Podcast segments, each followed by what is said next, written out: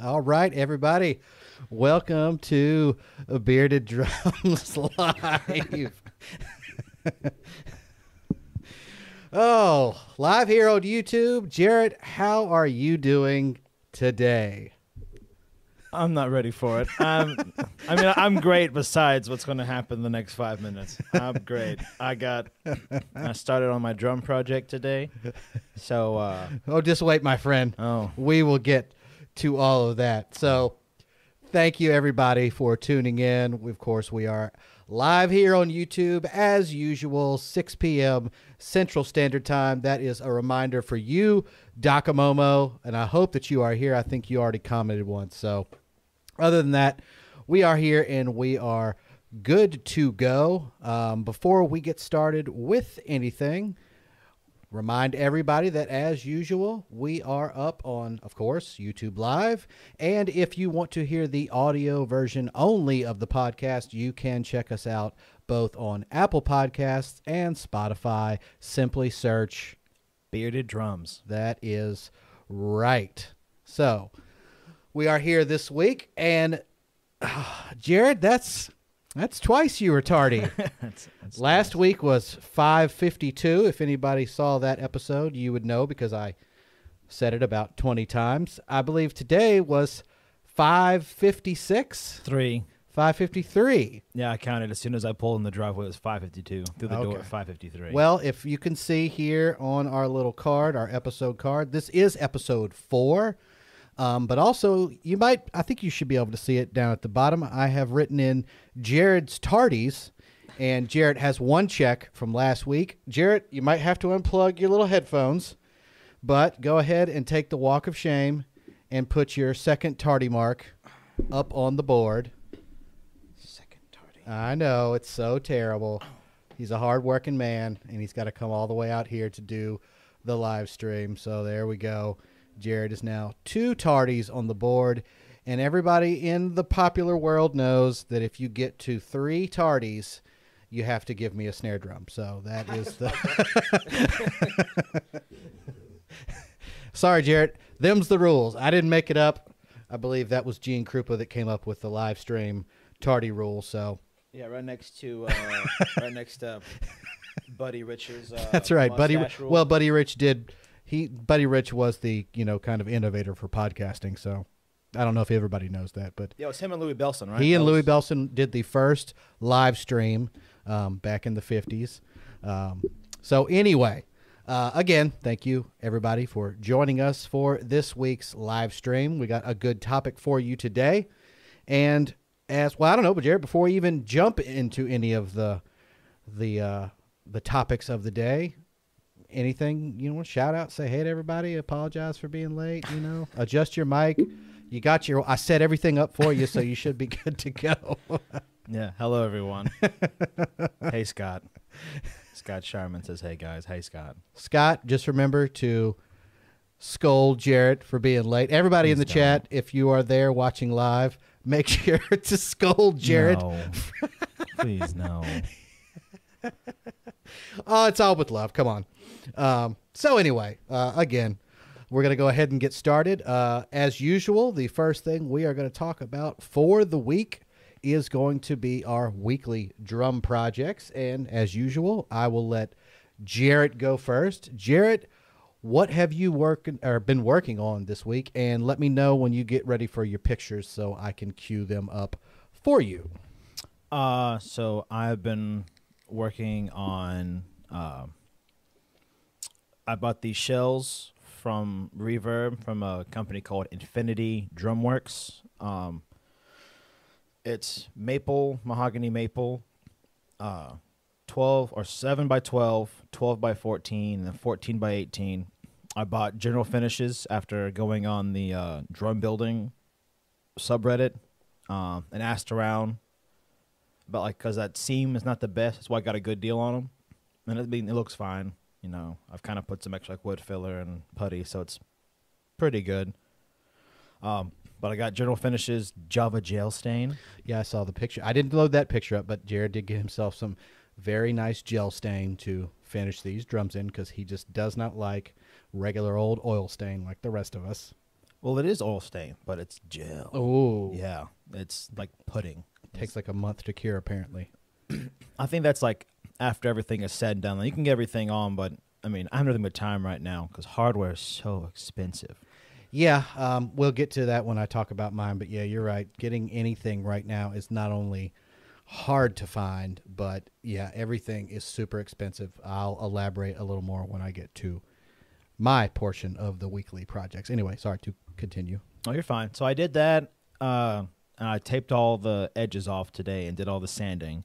So after we're done today, I'm gonna start putting on the first coats of gel stain, and that's gonna be because I have 24 hours is like the cure time since we have such high humidity here. Oh yeah, So I have to wait a little bit longer. Um, and then I finally put those BR3 or BR yeah BR3 XL Let me mounts. load your image up. Everybody, take a look at this. And I believe the picture's going to come out sideways. I don't know why, but it actually makes it easier to see it. So that is the explain what we're looking at, Jared.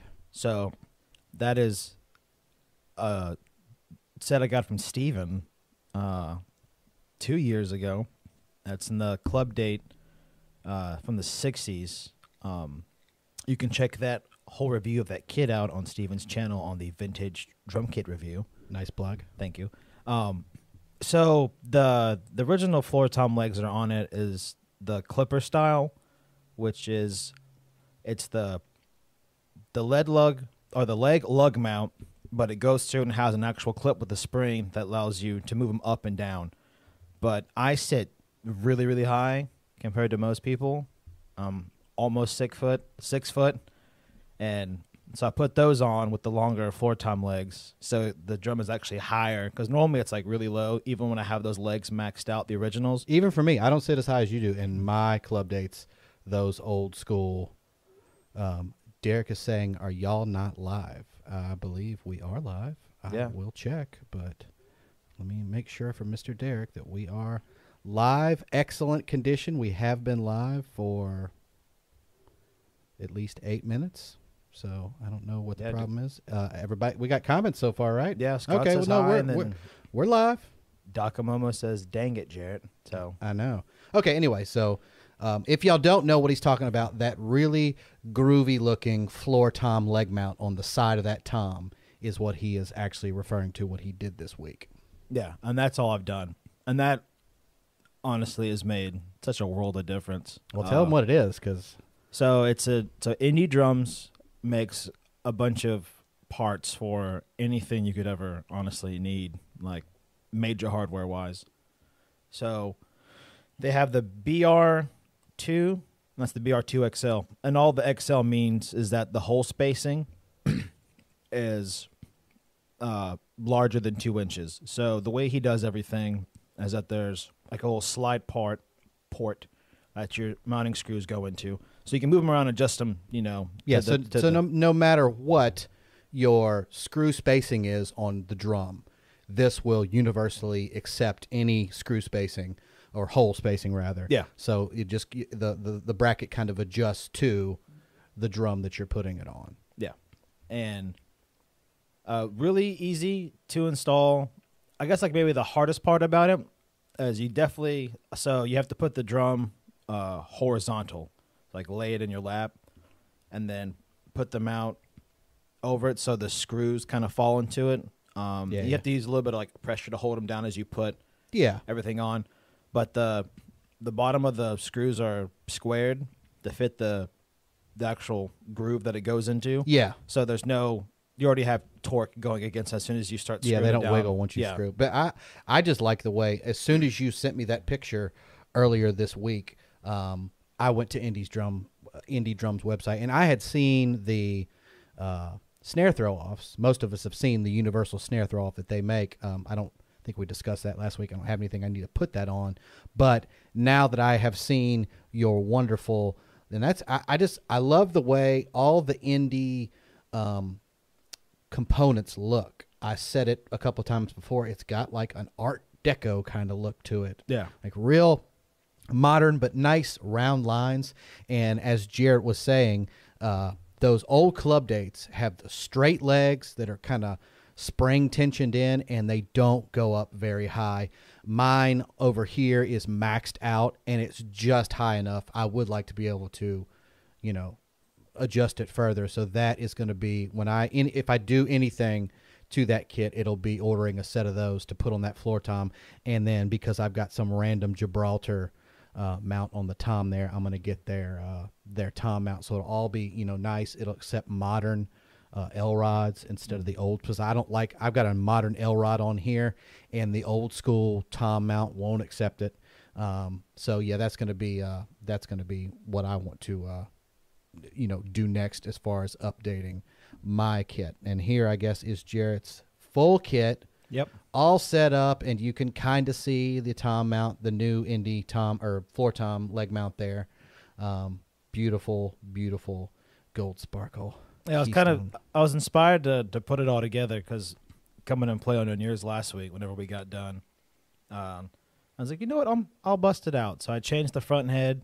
Is that a coated ambassador or is that a smooth white? Oh, it's coated ambassador. Um, I am very happy with now that I've got, like you suggested, taking the old vintage head off of the front of my club date, which is of like a 50s or 60s fiber skin, but I have I put a hole in it, um, so I switched it back out on your advice to the non-ported uh, calf tone. But I was thinking about it. I want a smooth white ambassador on front. It just, I, if I remember correctly, that is most of the time what Hugh would put Yeah. on the front of his kicks, and his kicks sounded so good. But I'm sure that one sounds good. You've got the I see you got the felt strip going. Oh yeah. Um, that's a good uh, that's a good looking setup. And if you didn't see, I believe it was last week's episode when you talked, or it was the week before when you talked about that snare. Yeah. That is, I think, from the second episode, Jared spoke about refinishing and getting that snare ready to go. And even though I know it's probably what a little bit older Yeah, it's from the 40s. um, it's not too dissimilar in the tint Mm-mm. of the gold. So I think that one came, you know, came out quite right. Um, and if obviously if you're listening to this later on in the uh, audio form only, sorry we uh, we are talking about pictures. We're trying to be as descriptive as we can. Yeah. But that is what we do every week is at least go over what we've been working on. So anything else that you have this week? I mean, that's a pretty good little co- Yeah. little project. So That's it. And as I slowly start going through and standing and working on that other kit. Oh, Swindle did text me today that since the weather has finally mellowed out and it's getting a little bit warmer, he's going to start the whole gluing process of putting everything together. All the shells, all the staves have already been cut. But now, since the weather's kind of the weather's holding everything up.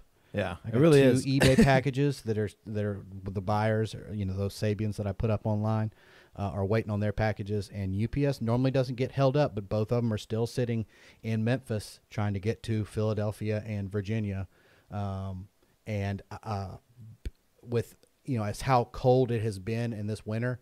I don't know if it's because I just didn't use my AC, obviously, mm-hmm. or maybe I had a leak in my Freon. My AC's not working, and I went to the place to yesterday to ask about getting it repaired, and he said until the weather is warm, like in the morning, he can't even look at it because they can't get an accurate reading. So he said not till Monday can I even bring my car in to have him look at it. I'm like, okay, well at least the weather's you know, nice. But I'm Yeah. like, man, Monday, like, and he's like, sorry, I just can't check your Freon, and Freon will not flow normally until he's like, it's got to be at least 70 degrees in the morning when you get here for me to be able to do this correctly. I'm like, God.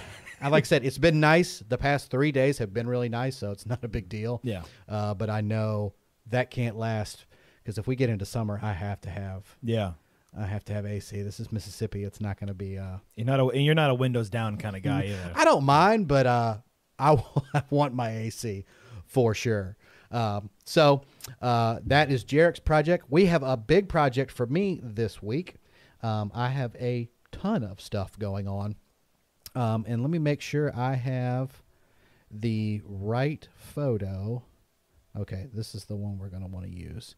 So a while back, probably a year, well, probably more than a year ago, Yeah. we went over to Hugh's house, the great Hugh Barlow.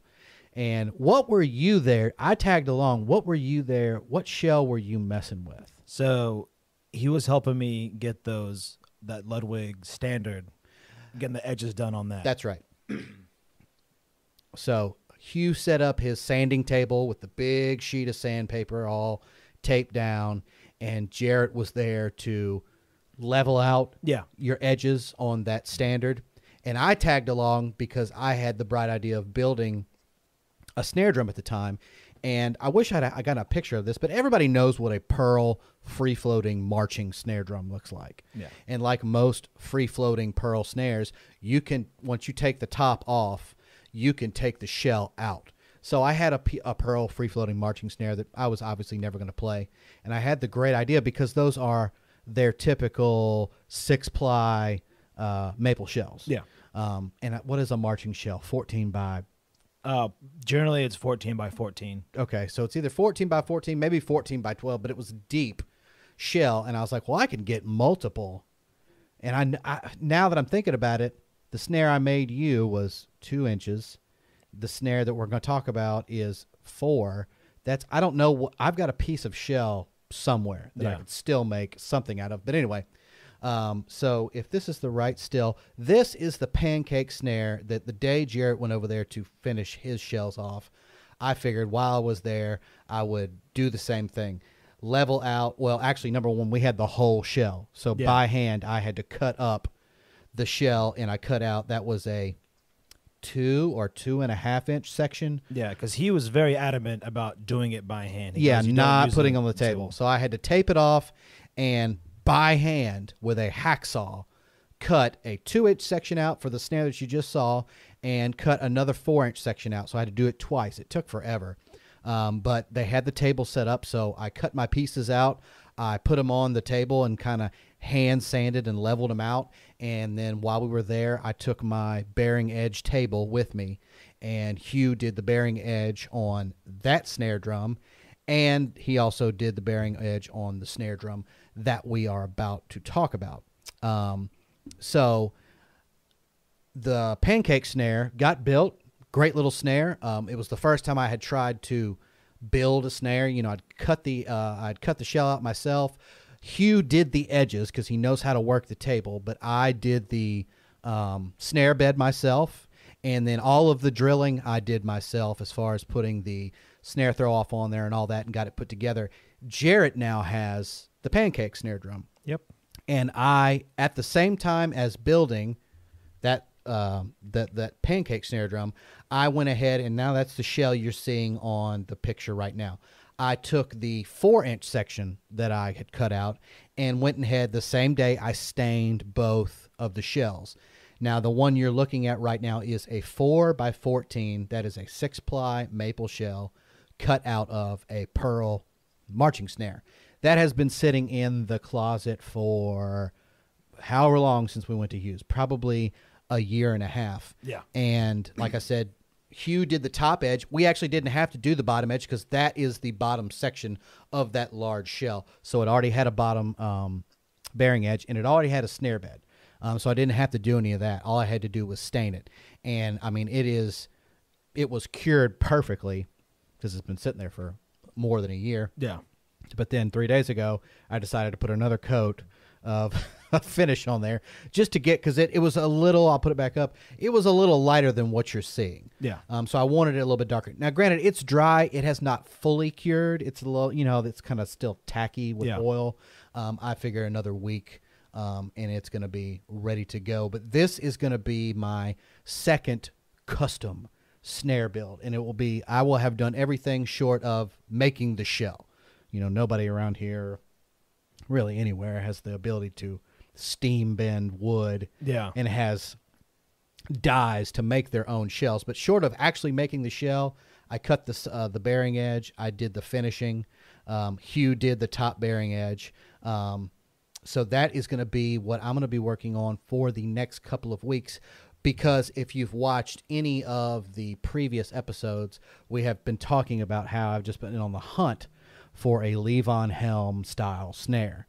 Um, I had it. I got scared when the pandemic started about money, and a gentleman from Switzerland just had to have it. I wish I'd have kept it, but I'm happy that He gets it, and he, gets, it. And uh, if you don't know, it's very hard in really any other country than Yeah. the U.S. to get your hands on vintage American drums.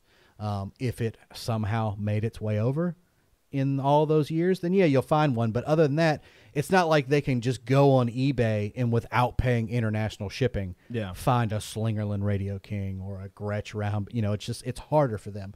So the fact that that guy from Switzerland got it and was, you know, he just he just had to have it. I'm very happy that he has it, but I've been looking for a wood hooped single tension snare drum, and you've seen the video that I did with the Ludwig Junior Orchestra model, which does not have wood hoops, but it's single tension.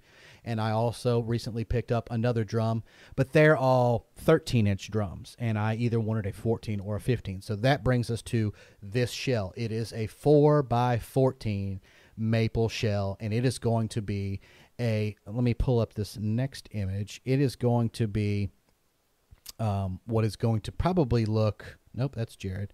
It's probably going to look something like this. Um, obviously, this is an A and F, and this is a not a wood shell snare. This is one of their patinaed brass shelled snares. But this is basically what it's going to look like. Um, obviously, the shell is going to be a little bit darker, but my hoops are going to look almost exactly the same. I've got the same stain. I think it's called colonial maple. Yeah. So it just really, it doesn't even stain the wood. It just kind of highlights the grain. Um, but I'm using literally the same identical claw hooks, and uh, other than this drum, which probably looks like a seven or maybe a six and a half, mine's going to be a four. Um, so this is basically what you're seeing on screen right now is what I'm building a 14 by four single tensioned wood hoop snare using like what they call the mini claws. You know, it's kind of like a bass drum claw. Yeah. Um, and uh, like I said, the, the the shells in the back kind of curing. But shortly before Jarrett arrived today, I got my package in from Drum Factory, Foundry, Factory, Factory. Factory Direct. Um, and as Jarrett was mentioning, number one, it's very hard to get parts for drums. Number one right now, but I was even shocked at how expensive some of this stuff was. Um, well, let's I, let's just let's just let's skip that part and let's go ahead and get to opening the box. Is there any questions we need to address before jumping into the box? Uh, no, duh, Dakamomo says very nice, and then Scott says awesome kit. Thank you, Scott. Yes, it is. Uh, we have a nice little pair of brothers, Blue Sparkle and Gold Sparkle, Keystone badge, club dates.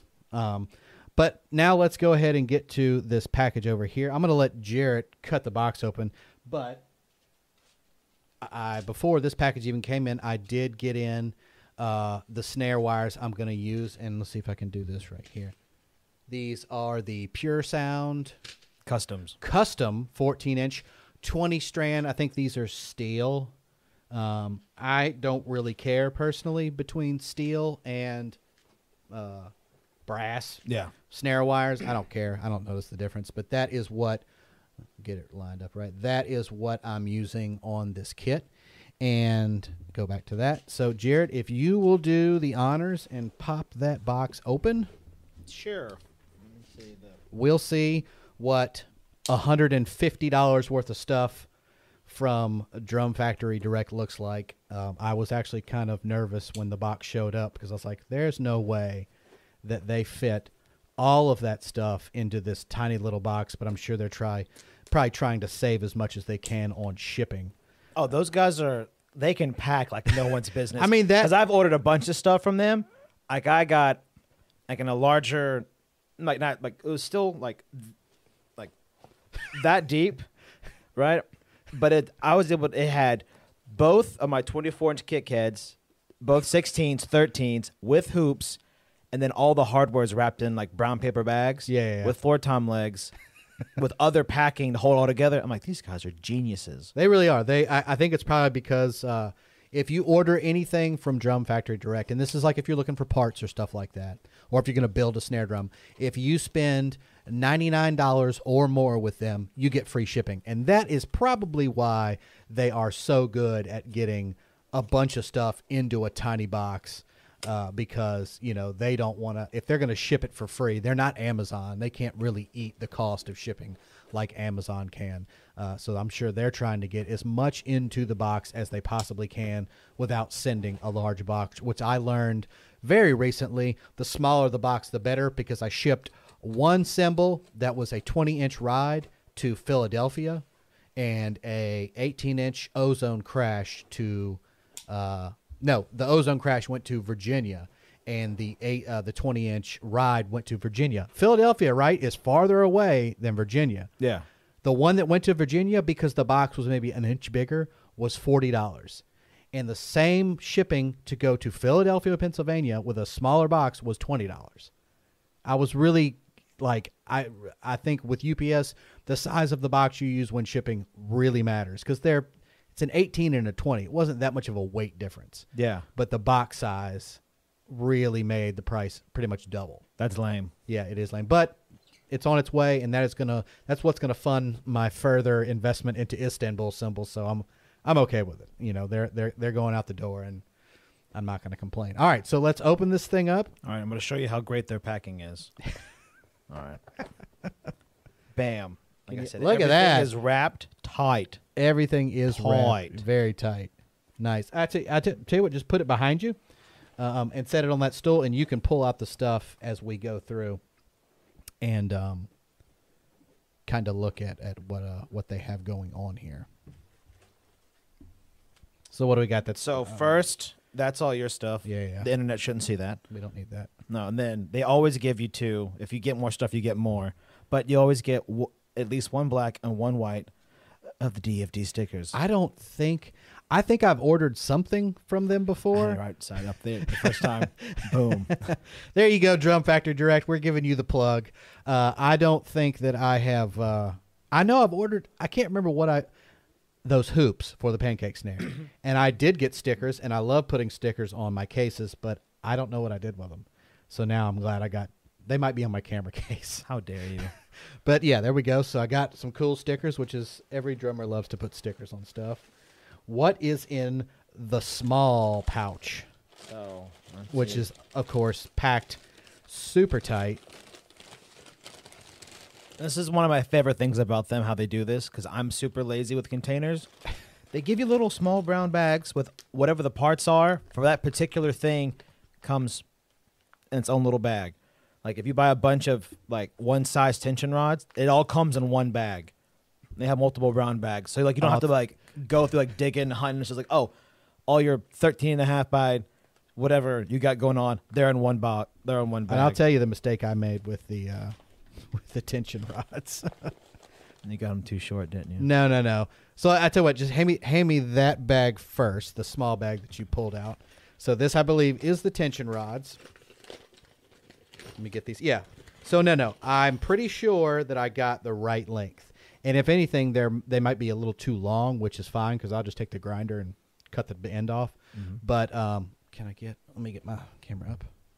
So these are the tension rods, and I just was a dummy and didn't think about it. I'm building a single tension snare drum. Yeah. Emphasis on single. If you're building an eight lug single tension drum, you only need class Eight. eight of these. You're You not bought- building a regular drum. you bought 16. I bought you? 16, so now I can actually, but that's good because now I can build another snare drum down the road. If it's single tension, I will have the right amount of extra. Well, okay, I know you said that, but this is here's another thing to think about, Steven. or you could just buy I would say six, and you could put the Mapex little bass drum back together again. Oh, that's right. Mm-hmm. That Didn't think right. about that, did you? No, I didn't. But either way, and this is what Jarrett was talking about. I want to say for 16 tension rods, I don't care how long they are. How much you think those were? I w- I'm I'm trying to think of like so those are chrome. Just Those standard. are like, those are probably anywhere between two and a half and three and a half bucks a piece. Yeah, it was thirty six dollars for 16 tension rods. hardware is n- is not cheap. No, hardware's not. That's that's the most of what I spent. Like this drum will end up in the end because I had the shell will end up costing two hundred dollars. I had the shell. I spent a hundred and fifty with Drum Factory Direct, and I spent one hundred fifty six, and I spent about forty three with Amazon getting the snare wires and the snare side head. Yeah. So it's a, it's and that's not bad. To do a custom drum build, 200 bucks. Granted, I had the shell. Um, but that's the other cool thing, and where I'm going to come out lucky with building this as a single tension snare that I don't have to drill into it and put the lugs on. If I hate the way, is the uh, let me see if I can get the still back up. If I hate the way that this shell look or sounds, I can then go buy a 14 by 4 from Drum Factory Direct or Precision, like just a regular maple shell. So if I hate the way this one sounds, I can just go buy another one, and it's a matter of just swapping the shell. Yep. I don't have to pull screws. I don't have to do anything like that. So that's the one upside. If I just absolutely hate the way this drum sounds, which I don't think I'm going to because I want to say, correct me if I'm wrong, when Hugh cut those bearing edges, they were like a 45, an inward 45. I believe so. I took sandpaper and and this is coming straight from Hugh who can professionally build a custom drum. He suggested if you ever sand on an edge, don't go higher than 80 grit. Like you would think you would want a very high grit to get it nice and smooth. I want to say he was using 60 that day we went over there. That's what I had to cut to do all, all Yeah. the edges with was 60. I did mine with 80, but he said don't go above that because, you know, you actually don't want a super smooth edge. I guess because the head would like stick almost to the, you know, to the uh, to the shell because it's so finely sanded. He said you kind of want a coarse, semi-coarse. Yeah. Um, so I did 80 on his 45 and kind of hand sanded it, so it's almost like a round over now. So I'm going for a vintage sound with that round over. I should definitely be getting you know, a nice vintage sound. So we got our tension rods, thirty six dollars, and then Jared is what do we got here? This is okay. This is our mini claws, and I'll get my. Uh, let me get one out of the bag here, and I'll pull up on camera and show you what these look like. So this is the little mini claw, and obviously it's just going to go over. I'm going to do this right. Uh, it's just going to go over the wood hoop, so it looks exactly like a bass drum claw. It's just a little smaller, um, hence the name mini claw. So we have uh, sixteen. Actually, need sixteen of these. That was, I want to say forty something. Yeah. So almost 40 for the tension rods and like 40 for, you know, and this is all like chrome plated. Everybody knows they don't make drum hardware out of the best metal. It's not like No. it's high grade carbon steel. It's like what they call pot metal. Yeah. Um, so it's like 80 bucks just for tension rods and the mini claws. And then here's your butt plate. I want to. Oh, okay. yeah, this is actually. Um, I've seen this before. I don't know if it's just a generic butt plate, but um, I've seen this one before. This is what they call the Drum Factory Direct brand um, butt plate, and I'll show you if I can get this out of the bag. Don't lose your screws. I'm not, oh, they're in the other bag. Um, this is the butt plate. inside that one. Oh yeah. Um, so this is. There we go. Get up on it. Everything's backwards when I'm looking at the camera. So that's the butt plate. Um, but this is like the Drum Factory brand butt plate. Um, and I liked it. You know, it's got a cool, cool look to it. It's a, it's like wider than most butt plates as far as the screw spacing. Um, so that's going to work just fine. And then what is this? Okay, that is and then- adorable. I've never seen one that small. I think that's smaller than that Piccolo one that you tried to use. I just didn't like the way your piccolo looked. It it look no offense to Ludwig, it looked cheap. Like it probably does the job fine, but it looked chintzy. Um, this is the Gibraltar piccolo throw off, and because mine is a 14 by 4 you know i don't have that much clearance between and they're wood hoops so when everything comes down tight i didn't have that much clearance so that's why i had to get the gibraltar. But it's good looking. Um can you see it a little better? Right there is kind of how it looks. If you were to everything's backwards i'm like. So that is our throw off. So we got our throw off we've got our butt plate we have our tension rods, our mini claws. That is all of the hardware. And now Jarrett is going to unwrap. You know, you only have to unwrap one of these. Oh, they're both in the same wrap, so it doesn't. But yeah, you can just hand me the non-snare side one, the regular one. These are our, and I believe these are maple. Um, these are our wood hoops, and it's probably going to be easier just to show this on the main. Uh, if you're going to unwrap it, it's it's done in sections. They wrap those hoops really really well. Well, I'm gonna want to unwrap it because I want to know. Like these now, I did order the unfinished hoops. You have the option on Drum Factory Direct to order finished hoops, but I didn't quite know. I mean, I can guess they probably look like that A and F picture that I showed. Um, I can guess what they're going to look like, but I figured since I'm doing all the staining myself, I would uh, just order these unfinished and go ahead and stain. So the snare side head will not come in till tomorrow or Saturday, which is fine because now that I have everything here, I'm going to have to uh, stain both of these hoops, which is a day of just drying and then, you know, I guess really to be honest with you, probably a minimum two weeks uh, for them to actually cure and be ready to, you know, take a little bit of a beating. Um, if I can get this last That's always the hardest part. set, there we go. So it's a good looking hoop. It's unfinished. It's nice and sanded. Um, so that is our unfinished wood hoop, and these are mm, what they call one inch low profile. Um, and I actually, it's about the same size as the vintage drum that I have. So I didn't actually, I didn't actually want the one and a halfs like you see on the like the Ludwig marching drums. Yeah. Because then you can't even get. Not that you're going to be rim shotting these a lot, but then if you have that big one and a half inch hoop, you're really going to have trouble rim shotting trying to get to that between that head and the rim. So yeah, there's our hoops. I got two of these. I'm going to stain these tonight as soon as we get out of here, and that is going to be my snare drum build.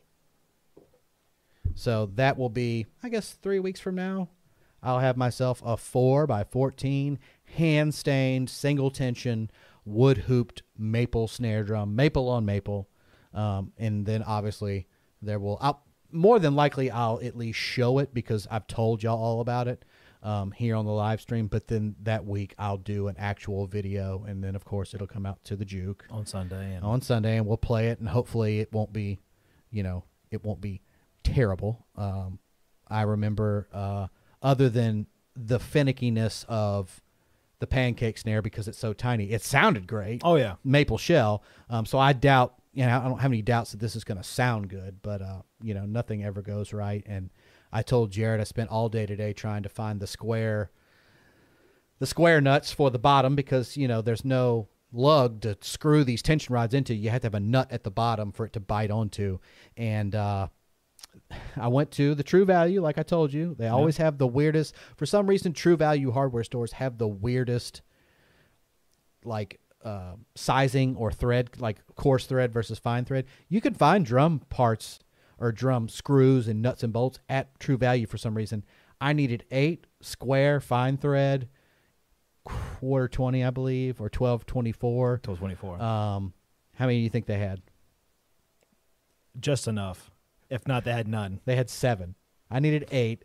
they had seven. So I then went from True Value to Lowe's, empty. I went to two local fastener places like Southern Fastener and CBS. They don't even sell square. And I had made this big circle all the way around Gulfport. So by the time I ended up at the last place, I was already close to Home Depot. They only had quarter 20 coarse thread. So I found a a nut in the back that'll work. So just to get it put together, it won't look right, but I, it will go together. Um, but yeah, trying to find a 1224 fine thread square nut, I could care less what finish it was in, is almost impossible. So that's going to be. Luckily, it's going to take about three weeks for this drum to cure and all that and get put together because it's probably going to take about that long for me to find. If anybody from A and F, I know you're not, but if anybody from A and F is watching, where do you get your square nuts from? That is what I need. Unless they have a guy that makes it for them. Maybe And that's the only thing I think of. that's that's what I'll do is just go get myself some little steel squares and tap my own 1224 fine thread into them, and then I don't have to worry about it. yeah. So that's it. Uh, Jarrett upgraded his club dates for the week, and I have started a massive single tension snare build. So that is what we are currently working on. Um, any chats we need to get to before we jump into the main topic of the week? Dakamomo wants us to do um what's it called when you put way too many stickers on something like sticker bomb No. yeah No. I know he did that with his bass, and I love it, and he's got great stickers on it. I refuse, and if you disagree in the chat, please let us know. I refuse to ever put a sticker, may, maybe not on a head. I can understand that. You will never see me put a sticker on a drum. And it's funny that I even say that because on my Ludwig club dates, my Blue Sparkles, um, I'm sure it was originally 2012, 14, like everyone Yeah. that ever came out. But my dad, back in the 60s when he got them, or when his parents got them for him, they must have gotten him the extra 13. And you can look when we're done on the far side of that 13, back from the 60s or 70s.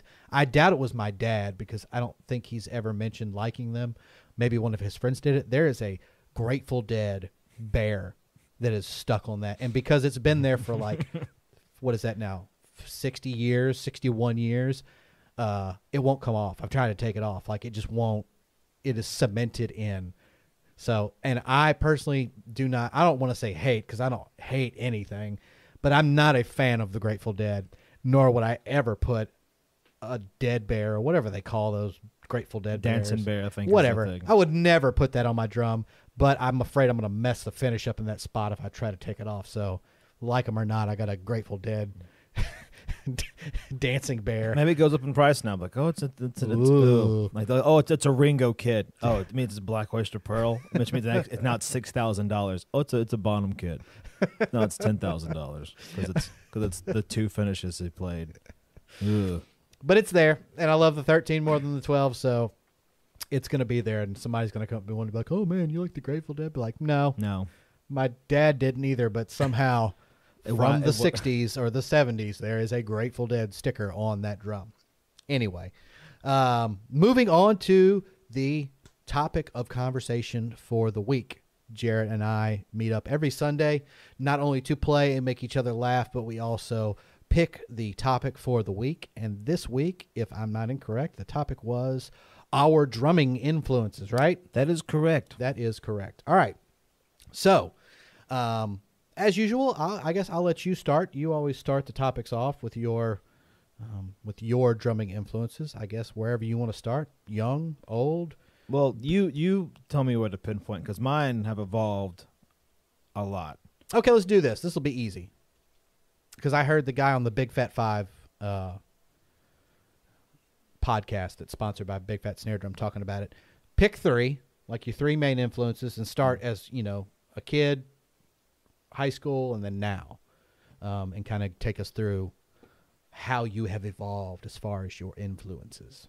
so like three guys in total or three per era No, three guys in total. Like, three guys total okay Pick somebody from early on, pick somebody from the middle part of your life, and then now that you're an old man of 24, let us know who is 25. influencing you, you now. I know it's me. I'm not going to be the influence of, of now. But anyway, um take us through your. So when I first started, only reason why I was able to get a drum kit was because I was doing jazz band, and so that was a it's a big band setting, and as everyone is probably already gonna know, the classic is Buddy Rich because he played the big band, and so we also played Mercy, Mercy, Mercy. Uh, my eighth grade year, whenever I was in jazz band, I love that song. it's so fun. If And- you have never, I'm going to interrupt you several times, but if you've never looked up Mercy, Mercy, Mercy, go not now because you're watching us, but Yeah. get when you when we get done tonight, go look it up on YouTube. It's such a great tune. It it's really such a simple drum pet, uh, drum beat, but he plays it so, So well. well. and it's got such great. That's like if you want to know the definition of, in my opinion, of dynamics. Mercy, mercy, mercy. It just comes up huge and then And it it- drops down boom. like a roller coaster. So that being, I guess, one of your early. Yeah. So that was a big one because I was going through and doing the big band stuff, and you know, all these names were throwing out to me. It's like you should listen to Louie Bellson and Gene Krupa, whatever. But I was just like, one listening to Buddy Rich because I, when I was looking up, you know, like everything, there was him on, God, however many TV shows he was on, uh, like talk shows. Then he had the drum battle with um, ah, what's that Muppet's name? Oh yeah, uh, Animal. Animal. Um, he has a drum battle with him, and so I just went through and just binged all these these these videos and everything. And then Mr. Joe, ninth grade, I was doing jazz band, and he pulled out his records and stuff of old Buddy Rich stuff and everything. Vinyl. Yeah. Oh, that's cool. And so, and you know, he went off in all these places and everything from all like the other big band guys. He's like, yeah, like you sound a lot like you know, Buddy, and you're playing. He's like, what? He's like, oh yeah, because I basically like mocked everything he did because I was doing big band, and I, you know, wasn't sure on how to like crate dig at that time. So all I knew was like Buddy Rich, and then eventually got like a Gene Krupa record uh, from the local music store. Yeah, once you start with one, it's going to lead to yeah. all that. Once you go down that rabbit hole of jazz drummers from the 50s and 60s, it's it's almost inescapable, whether you play jazz or not. Yeah. I don't play jazz, and I love watching Gene Krupa, Philly Joe Jones, Buddy Rich, uh, Mel Lewis. I mean, that list just you know we could. That's a whole nother topic. But anyway, So early years would be would be Buddy, just which the- is a great place to start because uh, most people, especially when you're young, I don't want to listen to that old crap. Like I don't. It's my grandma's music. Grandma, what's your favorite song? Oh, the one that goes. Like that's not cool when you're 13, 14, 12, whatever. Um, so it is cool that you started with the old and Yeah. then so I was, you know, really big into that, doing the whole jazz band thing, and then I, whoops. um, and then I was starting to get into more like aggressive music, like metal and stuff. Uh, there in that time, so I was looking for guys who are like, who who all does this crazy, crazy stuff. And then I kind of went in this like massive rabbit hole of listening to. Sl- This is gonna really you went show. into the devil's den. I you did. went to the dark side.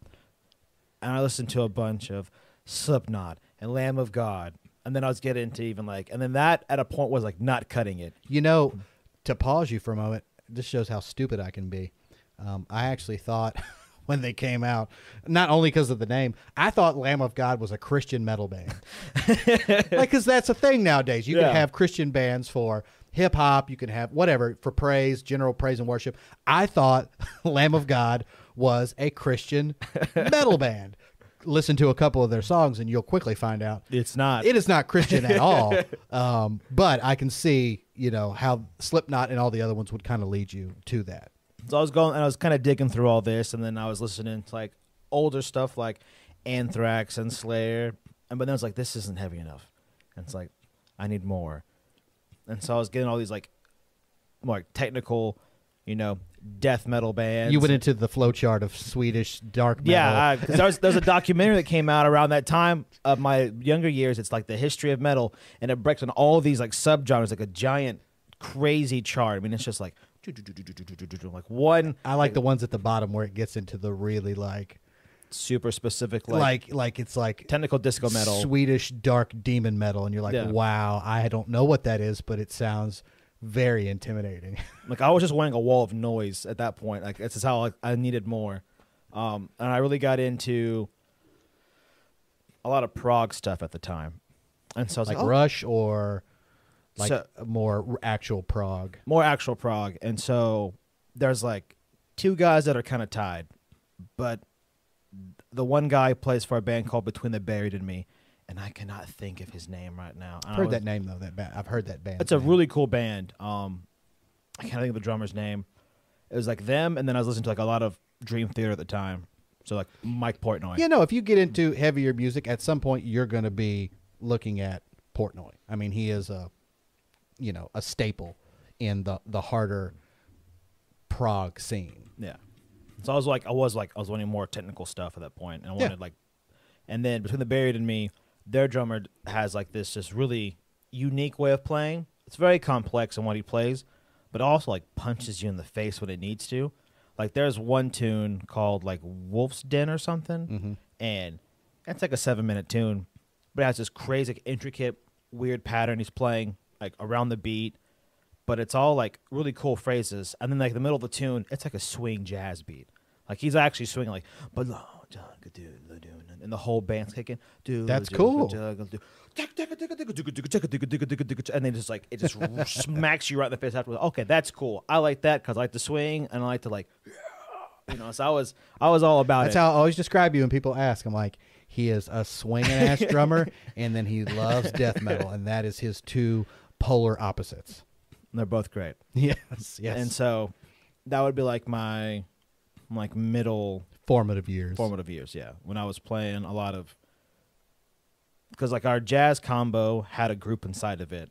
So we would play like prog stuff. Like we were writing tunes in nine eight and seven four and all that stuff, you know, having fun. oh yeah, I mean, it was tough. We're all like 16, 17. We're like, that's the time to do it though. yeah. So your brain can accept all that stuff. You know, we're having a blast with it. And then I go to college, everything kind of like gets put on the back burner. I start listening to like more mellow tunes and everything. I'm like, uh, you know, trying to look kind of basically I was trying to fit in. And it's like, because a lot of folks are like, what's your like, what's your favorite band? I'm like, I like a band called Infant Annihilator. They're like, what? I'm like, yeah, I guess we'll just cut it off right there. 'Cause that's a very aggressive name to Yes. start off the bat with. And so I was like, I'll listen to something else. So, you know, I was going through and then uh, met a guy on the drum line named Kevin West. He's at uh, North Texas right now for his master's or his doctorate in jazz studies. I can't remember which one he's doing right now. Killer set player too, phenomenal mallet player. But he was listening to all these old records and stuff, and I was like, "Oh, this is cool," you know. Like he had like Elvin Jones and stuff playing. So I was digging more in the jazz, but I was like, I want a little more, a little more chunk to my funk at this time because I'm starting to listen to more like now, like out of easy, going into more like back into the aggressive side of more like pop tunes. Yeah. Um, and so two guys really stuck with me during all this. The the first one you'll get, the later one you'll definitely see it because I talk about them all the time when I and you see a lot of my grooves are ripped off from them. Um, one is Garibaldi. Oh, of course. Was I really I started digging into a lot more like funk music at this point.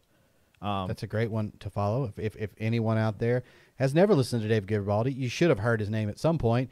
If not, know him from Tower of Power. That is some of the funkiest drumming, um, but not like what I consider funk drumming, where it comes from the trash can yeah. or the gutter. His is like highly technical funk drumming. You know, all based off of rudimental patterns, and I mean, it, but it is still at the end of the day heavy funk. And it grooves. Yes, he, he really hard. does. He grooves so hard, and a lot of his pieces, uh, or rather, rather, a lot of his parts to play on some of those tower power tunes are so complicated. Yeah. Um, there's uh, some of them are easy to play, a lot of them are not easy to play, and it might even be simple as you can't catch the hi hat openings he's doing, Yeah. just because they're in such a weird place.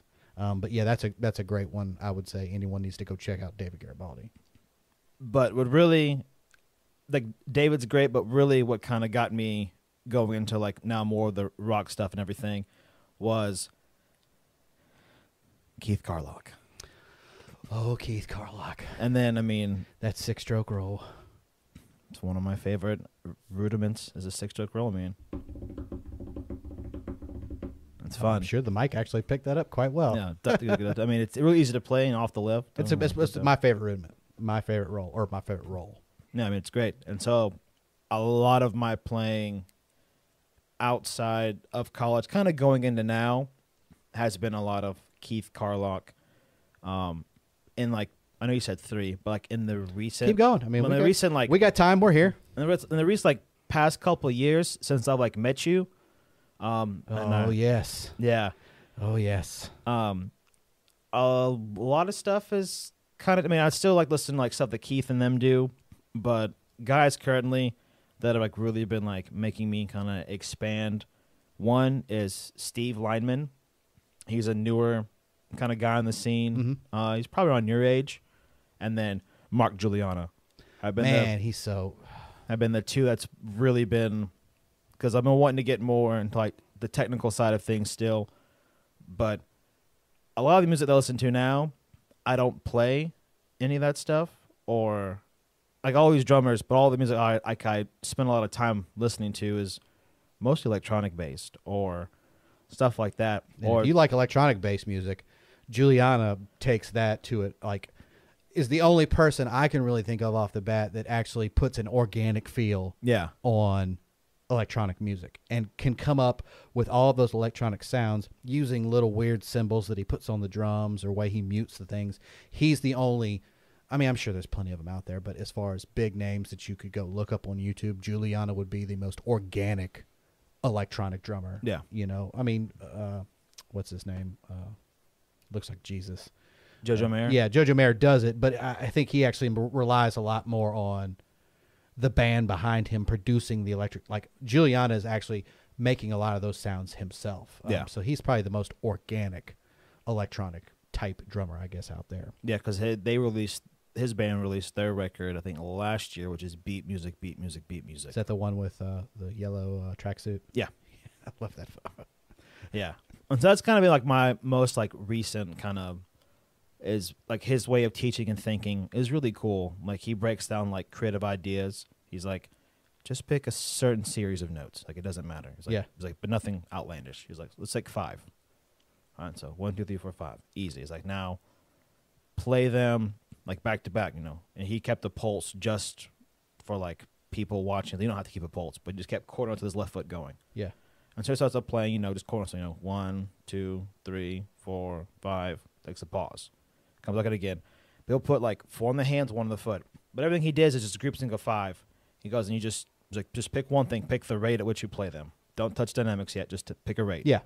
And so you know, one, two, three, four, five, one, two, three, four, five, one, two, three, four, five, tick it, tick it, doom, tick it, tick it, go. And then he starts putting around, just picks the rate, and then he goes, okay, we'll put dynamics in there now. And then you forget the rate, you just pick one rate of playing, and then you just change the dynamics and get clo- get used to that.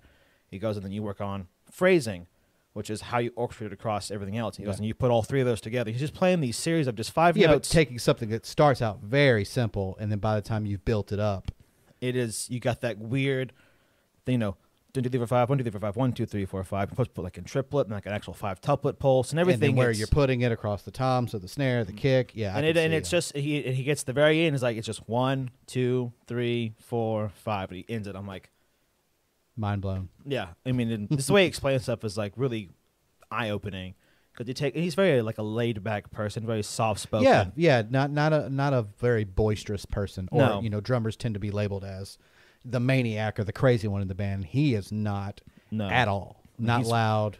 Like he's a very loud, like laid back, very soft spoken. He's like, yeah, so you take the just take the five, and, you know, one, two, three, four, five, boom, and that's it. And then he gets the behind the kit, and then it's not that that like whole Yeah. thing just m- melts away, and it's like this technical robot, but it it has a heart and on- at the same time going Such bananas. great playing though. Um, so you started out in swing jazz music, old buddy. then you got into the the heavier stuff, the Demon's Hole, Yep. and then kind of came around to like the the I don't want to say typical, but the the usual pro picks. Now that you've gotten a little bit older, let me ask you this, um, and I guess it doesn't really matter how old you were or when it was. What to this day has stuck the most and influenced your playing the most out of all that? Something that you still carry with you to this day, or if it's something you just picked up, something that really, I guess, uh, you know, weighs the most on the way you're trying to play. As a person or just like a thing in general? Just in general, as you on your drumming, what's what has influenced your drumming the heaviest overall? Overall? who you know who has influenced Who has your influenced drumming me? the heaviest overall, like across all these genres and everything? What really has stuck with you now that you're 24? Like, what is, what's the one? And I didn't mention him at all, That's okay. but whoever who kept the guy kept coming in and out. Oh my god, it's okay. It's really a tie between both of them, and Nope, got to be one. gotta be one. I'm limiting you to one. Tell me what, like right now, if you were to go sit down on your own little kit and play, who comes out most in your playing as far as what is inspiring you? Steve Jordan. Why? Tell me, expand on your thought. Tell me why you think he is the GOAT. the man can play a backbeat by himself for six hours straight, the same groove, and I don't think you would ever get bored. Most of the time, it's a money beat too. Yeah, he'll play the same thing. It's always and it's got just enough slosh and it's just straight enough, and it's just and it's the way he plays. I mean, he could just sit there and just go doom doom chat doom doom doom chat, and that's it. He could do that for six hours, and I'd be like, yeah, I would never get bored of it. Just the way there's like his conviction one behind the kit. I mean, every note he plays, that's its place. Yeah. like there's nothing. There is but- always intent. yeah, Um, and that you know that's one of those sayings that you hear a lot. And I, I read it in that uh, that book I got, The Stoic Drummer. It's not what you're playing, but how you play it. So if you're just going to sit there and play a money beat, yeah, it can sound boring and just if you're just like boom cat boom cat. But if you put some stank on it or put your own feel into it, I think you can take a straight money beat or four on the floor or something like that and really make it very interesting. Uh, it's funny that you say Steve Jordan because I didn't like Steve Jordan up until about three or four years ago. really. Um, mainly because of something I heard him say in a video I really disagreed with, and I, I've kind of changed my opinion on it now. But now I have seen the light. I do get because, like you're saying, he can just play do do cat do do cat cat do do cat do do do cat cat for hours, and he might slowly evolve the beat as he plays. Drop one accent out, put another one in, or just drop the accent out and leave it. And even though he might just be playing do do cat do do cat cat, that is so interesting, and I can sit there and play it, and it won't sound as cool because I'm going do do cat do do cat. cat. It sounds more sterile. Yeah. Um, so I have worked very hard, and I did it last week. I'm going to do it again probably tomorrow when I practice. And I literally was playing that beat and trying to play it where it sounded that cool. Do do cat do do cat cat do do cat do do cat cat and try to slosh it as much as I can while staying in that you know staying with the metronome. Yeah. But try to really play behind that beat and try to channel my inner Steve Jordan because that, like you said, he's. I mean, I know most of you probably have heard the John Mayer Trio, or you've seen Saturday Night Live, or you've seen the David Letterman show back in the '90s. Those are all, besides the old Stevie Wonder tunes he's played on. I mean, if you Yeah. want to really get a good feel for serving the song and p- pocket drumming, Steve Jordan is the He's the one. is the man. Just go look up any video. I mean, there's all kinds of stuff on YouTube and the internet where you could watch him play.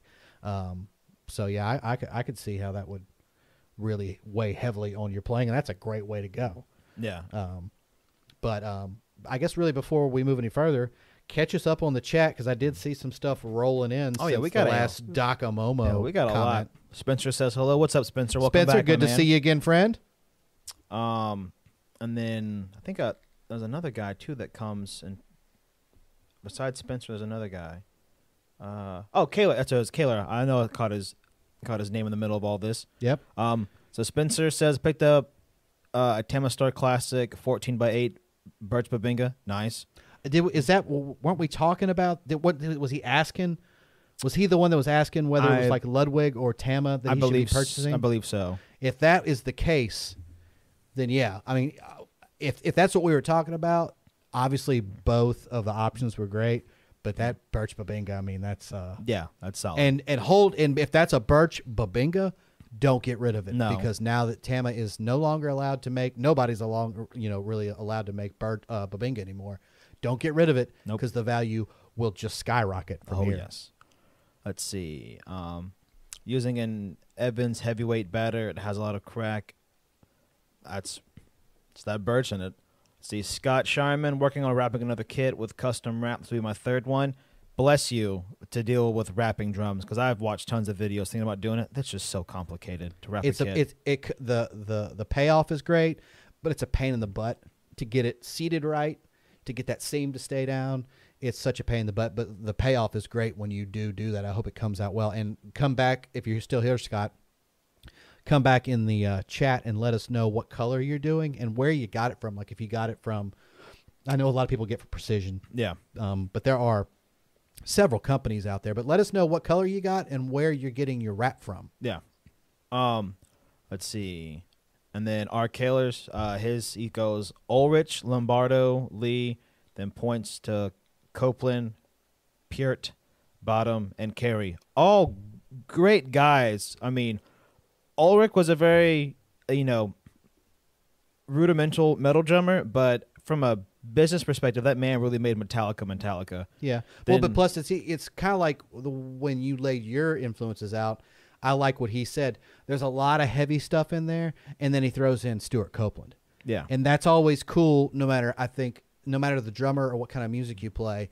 If you play metal, you shouldn't listen to all metal drummers. Yeah. If you're like me, you should if you listen to funk, you shouldn't listen to all funk drummers. You need to throw a couple or one in there that is outside that box because that's really what Stewart's kind of known for doing Yeah. um, taking the police and putting the reggae feel into it, or taking the police and putting the punk feel into it.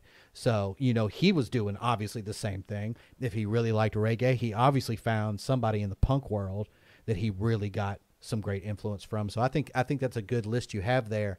Um, that you have all that kind of heavy stuff, but there are someone or there's one in there that kind of takes you out of that box, you know, for sure. Um, let's see. Derek Fountain quotes me. He goes, "What's that Muppet's name?"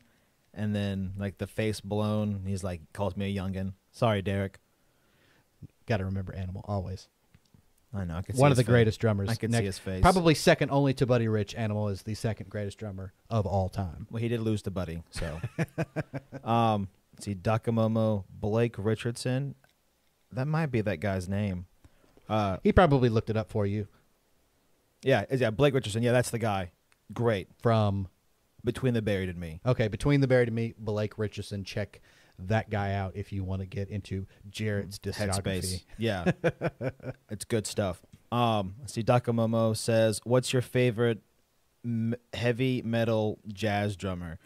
I don't think anyone who plays heavy metal generally plays jazz as well. If they do, uh, enlighten me. Anyone out there? Because I don't think a lot of guys really cross bin genres that much who are in the the big scene. Yeah, but you do. I do, but I'm not a big guy. You're the you're in the big scene, whether you want to admit it or not. Thanks. We're making you famous here on YouTube. Um, Scott Sharman likes the he goes Jarrett chunk in my funk. Yeah, I I want to say I picked that up from You use it a lot. yeah I want to say I picked that up from either Doctor Wooten or no, it's from Kenny Sherritts. Kenny Sherritts says chunk in my funk. I like it. I like chunk in my funk, and then what Doctor Wooten and Jeff Mills also use is uh, funky like a bow-legged monkey. I don't know why I like that one too, but like chunk in your funk because I think it it makes I like the way it sounds. It makes sense. And it does. See, R. Kaler, uh, my uncle's drummer is a Pearl artist, and he's influenced me at one gig. I took away a pattern he used. Elaborate on that one. Yeah, put us uh, hit, hit us up in the comments, and if you can type out the sticking, you know, if it's Yeah. simple enough, left, left, right, right, whatever, um, let us know. Let's see. Daco says, while we're on the topic of inspiration, do either of you have inspirations of other instrumentation?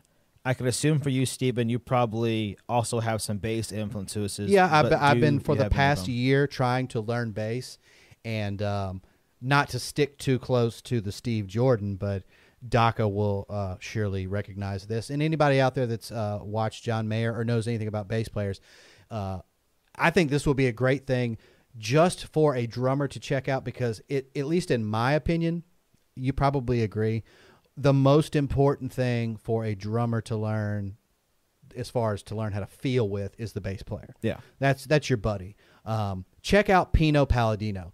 He is a monster bass player, not just with John Mayer. His discography goes back like into the 70s or maybe into the 60s, but I'm pretty sure it's like into the 70s.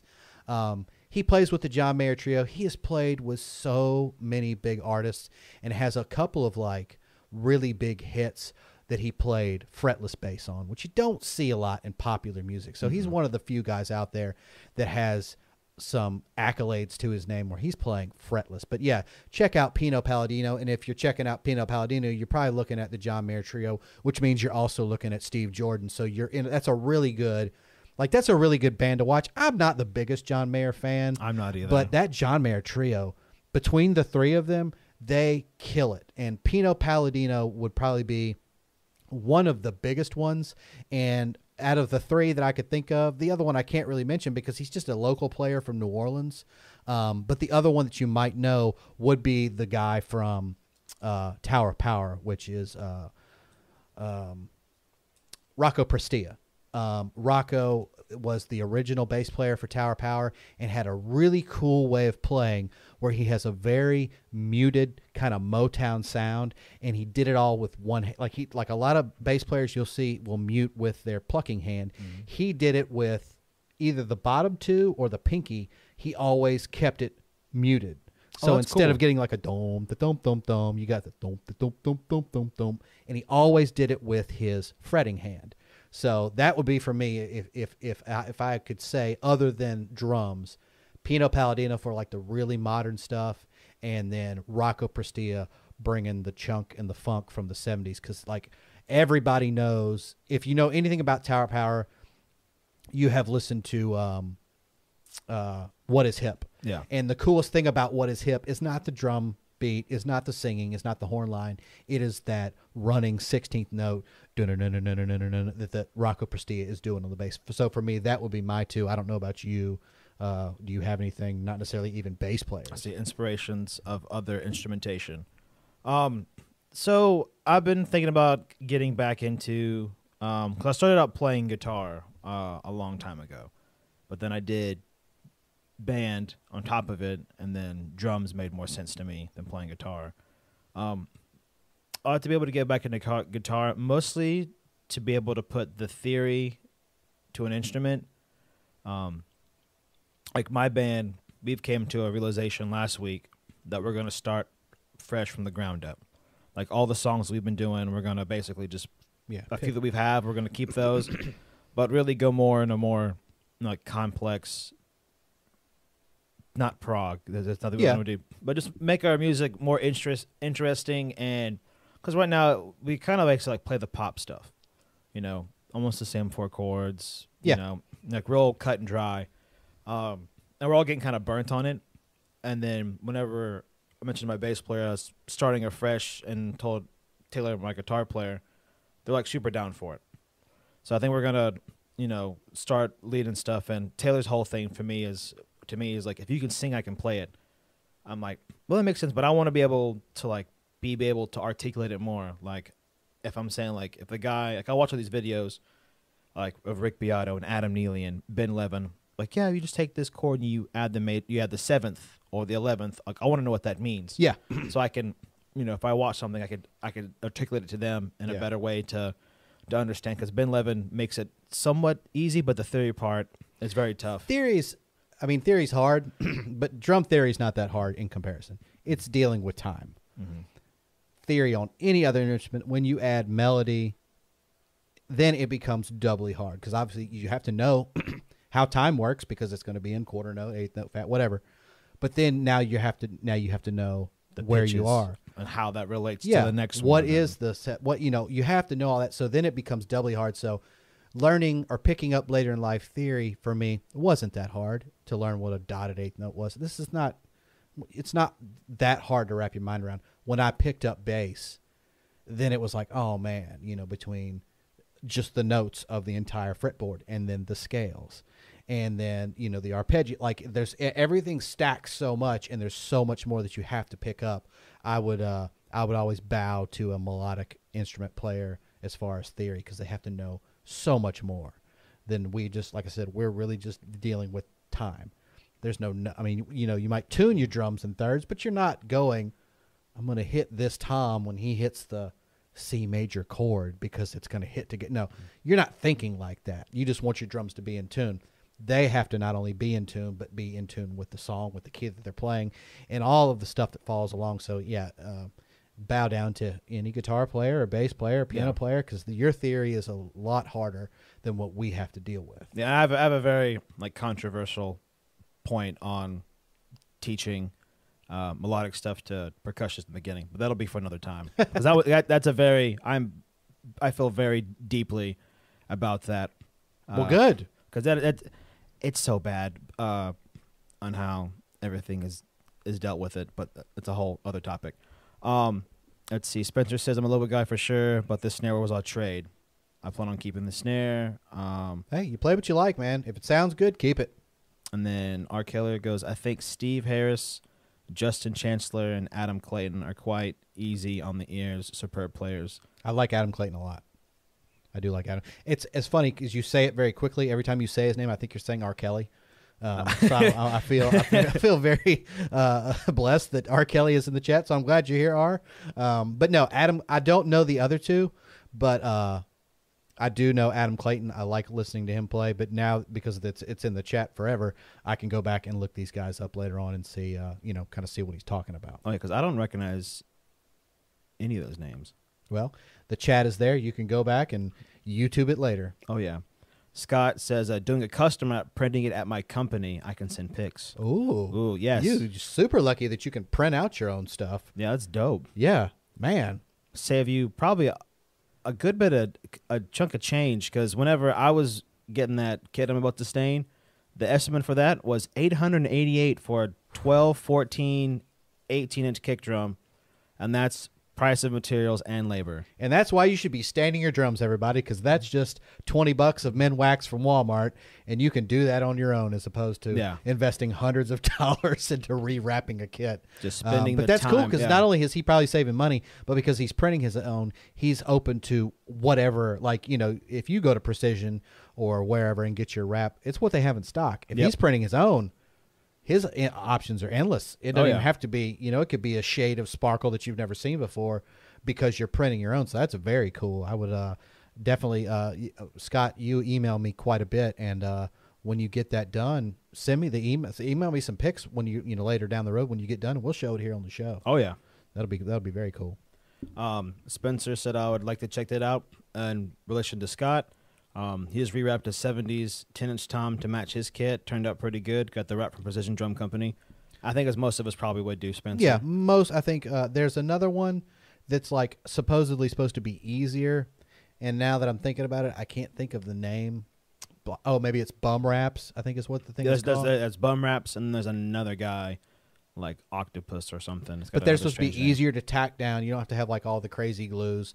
But yeah, I think for the most part, if you're going to rewrap a drum, and you're crazy enough to do it yourself, you're going to get it from Precision. And if you don't want to do it, you're probably going to send it to Precision. But I mean, now that I think about it, there are other places. I don't know if because I haven't looked. I don't know if Drum Factory Direct even sells wraps. I don't they're think they just do. parts. I think they're just parts, and the shells that they make themselves that Yeah. they'll they'll throw out. Um, Um, let's see. Derek says, Derek, do you listen to Porcupine Tree? I used to a long time ago. wasn't the biggest fan, but that was also when I heard about them was during a very, very, very aggressive stage of music. Whenever I was like, it, I wanted walls of sound. Yeah. I mean, I wanted the great wall. he wanted the Demon Hole. That's what he wanted. Um, Spencer says Gavin Harrison, awesome drummer, and his kit sounds amazing. Gavin Harrison is a great player, but the way he plays freaks me out. his setup is weird. Yeah, it His sticks are weird. And what do you like? I have to listen to him without any visual. Yeah. Otherwise, I get hung up on the things that like I'm just nitpicking that because it just looks off to me Yeah. great player. I mean, like I said, close my eyes, everything's great. But as soon as I watch him, because he has like a slight hump like the older guys kind of do, and his kit's very strange the way it's set up. Sounds great though, and his crotales and Yeah, yeah, yeah. everything else. And so, but I just watch and I'm like, I don't know, man. I get so like upset. I don't know what it is. I don't know. I can't put a finger on it. It's just just the way he plays. And not his technique is his technique's not bad at all. Oh no, he's a great player. I just don't know what like he Sometimes you watch TV shows on, you know, at home, and an actor just bothers you. It happens Yeah. to me all the time. The same thing could be with a drummer, and I'm, I'm I can't think of anything right now, but I'm sure there are drummers out there that are amazing. But there's just something that bugs me when I either see how they do it or what they're doing it on, and I'm like, ah, I just don't know, you know. I, I, so I can understand how there's just something that's bugging you. You don't know really what. yeah I don't know what it is. I have nothing bad to say about him besides like you just look silly when you play. Like, I don't know. I don't know what else. I don't know what it is. um, let's see. We're almost caught up, and then see. Kaylor says another question would be: Did any of your influences lead you to a certain band? Um, let's see. Anybody lead me to a certain band? So, let me think. So, one of the weird things with me is that the guys I like to listen to and draw inspiration from, sometimes I'm not the biggest fan of their music. Um, cause a lot of because I have a very like revolving door of what I listen to. Like currently, right now, Daft Punk broke up. No one heard the news after 26 years, I would say, or 28 of them being together. They're now done. So I've and I didn't know they were French. Yeah, they're one of the creators of French house music. See, I didn't know one that. of my You learn favorite something every day. favorite genres of of uh, dance music. Love French house. Oh, they're great. I mean, Um, they're, they're they they are Daft Punk. So a lot of stuff from guys uh led me to certain bands. So from like the old stuff, I'd say you know, like my like jazz foundings was I listened to a lot of horn players, specifically the the bop guys, which would be your Charlie Parker, your John Coltrane, your Miles Davis, and um, those cats. And then I started digging into who their drummers were, which led me into Al, uh, to Elvin Jones and the Jazz Machine, which is his group. Then Art Blakey had the Messengers, which I kind of fell in with into them.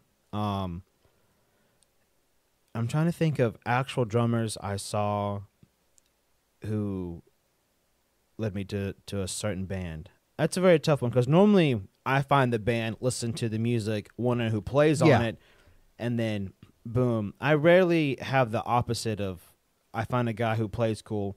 I guess the only exception to that would be Ash Soan because I didn't know who he played with, Yeah. and then you got to like backtrack his massive catalog Yeah. of all of his session work. Um, Yeah, you're right though, because. I, I I can't point out too many times that I can think of where I saw the band first, or rather the drummer first, and then went, oh, I didn't know that they even played for this group. Usually, like you said, it's the band that kind of leads you, you know, first, not the drummer. Or am I getting it wrong? Oh, I read it completely wrong. Brand. Everyone's correcting me. Oh, Just to play a certain brand. Oh, I'm so sorry. I feel like an idiot. Um, any drummers for me to play a certain brand? Okay, yeah. Um, so I love Gretsch, and all the big jazz guys back in the day played Gretsch. That's it. And it's really it's most simplified. Um, it's one of the first kit I bought with my own money was a Gretsch Catalina. My mom got me a Pearl Vision for Christmas, but the first kit I bought on my own was a Catalina Jazz, the classic Yeah. white marine pearl. That was my that was my first drumming refurbish project in high, in college. Was I took the wrap off like an idiot. Um, so I wanted to try it out. I wanted to I wanted my snare drum to not match my kit, and then uh, Stephen knows my conflicting views on on that. If it's a new kit, your snare drum cannot match. Correct. If it is a vintage kit, it is totally okay That is for the snare drum to match. Those are the rules. We didn't come up with it. Those are the rules that you have to follow. I'm Yep. sorry. Yeah. um, so Please call us idiots in the chat if you totally disagree. so for yeah for for Brand it's mostly been Gretsch. I've which is weird because I own a bunch of kits currently. I've gone through a bunch, but I've always just like and you have more of everything else than Gretsch. Which is because what I want from Gretsch, it's it's very tough for me to get. Gretsch is the hardest one. If you want old vintage Gretsch, Yes. that's where you're going to pay the. I don't care. Uh, I want a solid ply Slingerland Radio King. Okay, you can find one. I want a 1920s Ludwig all around model. Okay, no big deal. I want a Gretsch round badge bop kit. Be prepared to pay. Yeah. Ser- if you can even find it, be prepared to pay serious, serious money Yeah. for that. Gretsch is the, is is the gold standard for collecting vintage. I would think. Yeah, and that's and that's why I don't have a lot of stuff. I mean, because the I really want a Brooklyn, like a new Brooklyn kit mm-hmm. or a newer broadcaster, but I really want a set of either old broadcasters, like the Tacon head, just because it's a cool Yeah. vibe, or I really want original finish, not rewrapped, if I can get away with it. But I want a set of round badges, like legit It's tough. It's hard. and and and I only like playing smaller sizes. For as large as of a dude I am, I like smaller size drums. I like my kick to be no bigger than a twenty, my rack to be no bigger than a twelve, I'm my floor to be you know a 14, 16 if I'm playing more rock and pop stuff. But I prefer fourteen because it's easier for me to get around the kit. That's just for me. I'm with you. I, I, I Um, really don't like to go bigger than 20 nowadays, um, and I prefer an 18, even though that's the one size I don't have 16s and 20s. Um, but yeah, that's uh, uh, the smaller sizes. You can make them sing just like Yeah. the the Pearl Midtown proved that. We can make that little 10, uh, 10 13, 16 sound like a 12, 16, 22. Yeah. Like there's no no problem with that. And then for cymbals, I started out with Zildjian. a lot of the guys I watched played Zildjian. I like the history of all the old cats. They all got all. The only was there was Zildjian. I mean, so to me, it's like the lineage. That's why I listen to the most, and then I just like their current sound selection. You can't go I mean, wrong. They've never, you know, they never had a bad era. Yeah, I've tried others. I've had other cymbals, but I've always I've always came back to Zildjian. I mean, I'm about to get rid of a bunch of Zildjian stuff that I don't play because I finally figured out. Like I had the epiphany this past week. I'm like, I know exactly what my sound is, and I know I need to get rid of this. I, I already got a rock pop setup, which is that really heavy 70s A I got from McCarthy. I got those 15 inch new beat A's from the 80s, and I got that 18 inch A from the 80s. I'm like, that's my rock thing. Everything else is just contextual color for whatever I like, and I found the next ride I'm gonna get. Which I don't have a lot of crashes. Uh, I love rides, preferably really thin ones, but this one's hefty. The 22 inch high definition ride. Oh, Yeah, I've watched a couple of videos. It's dry enough, but not too dry.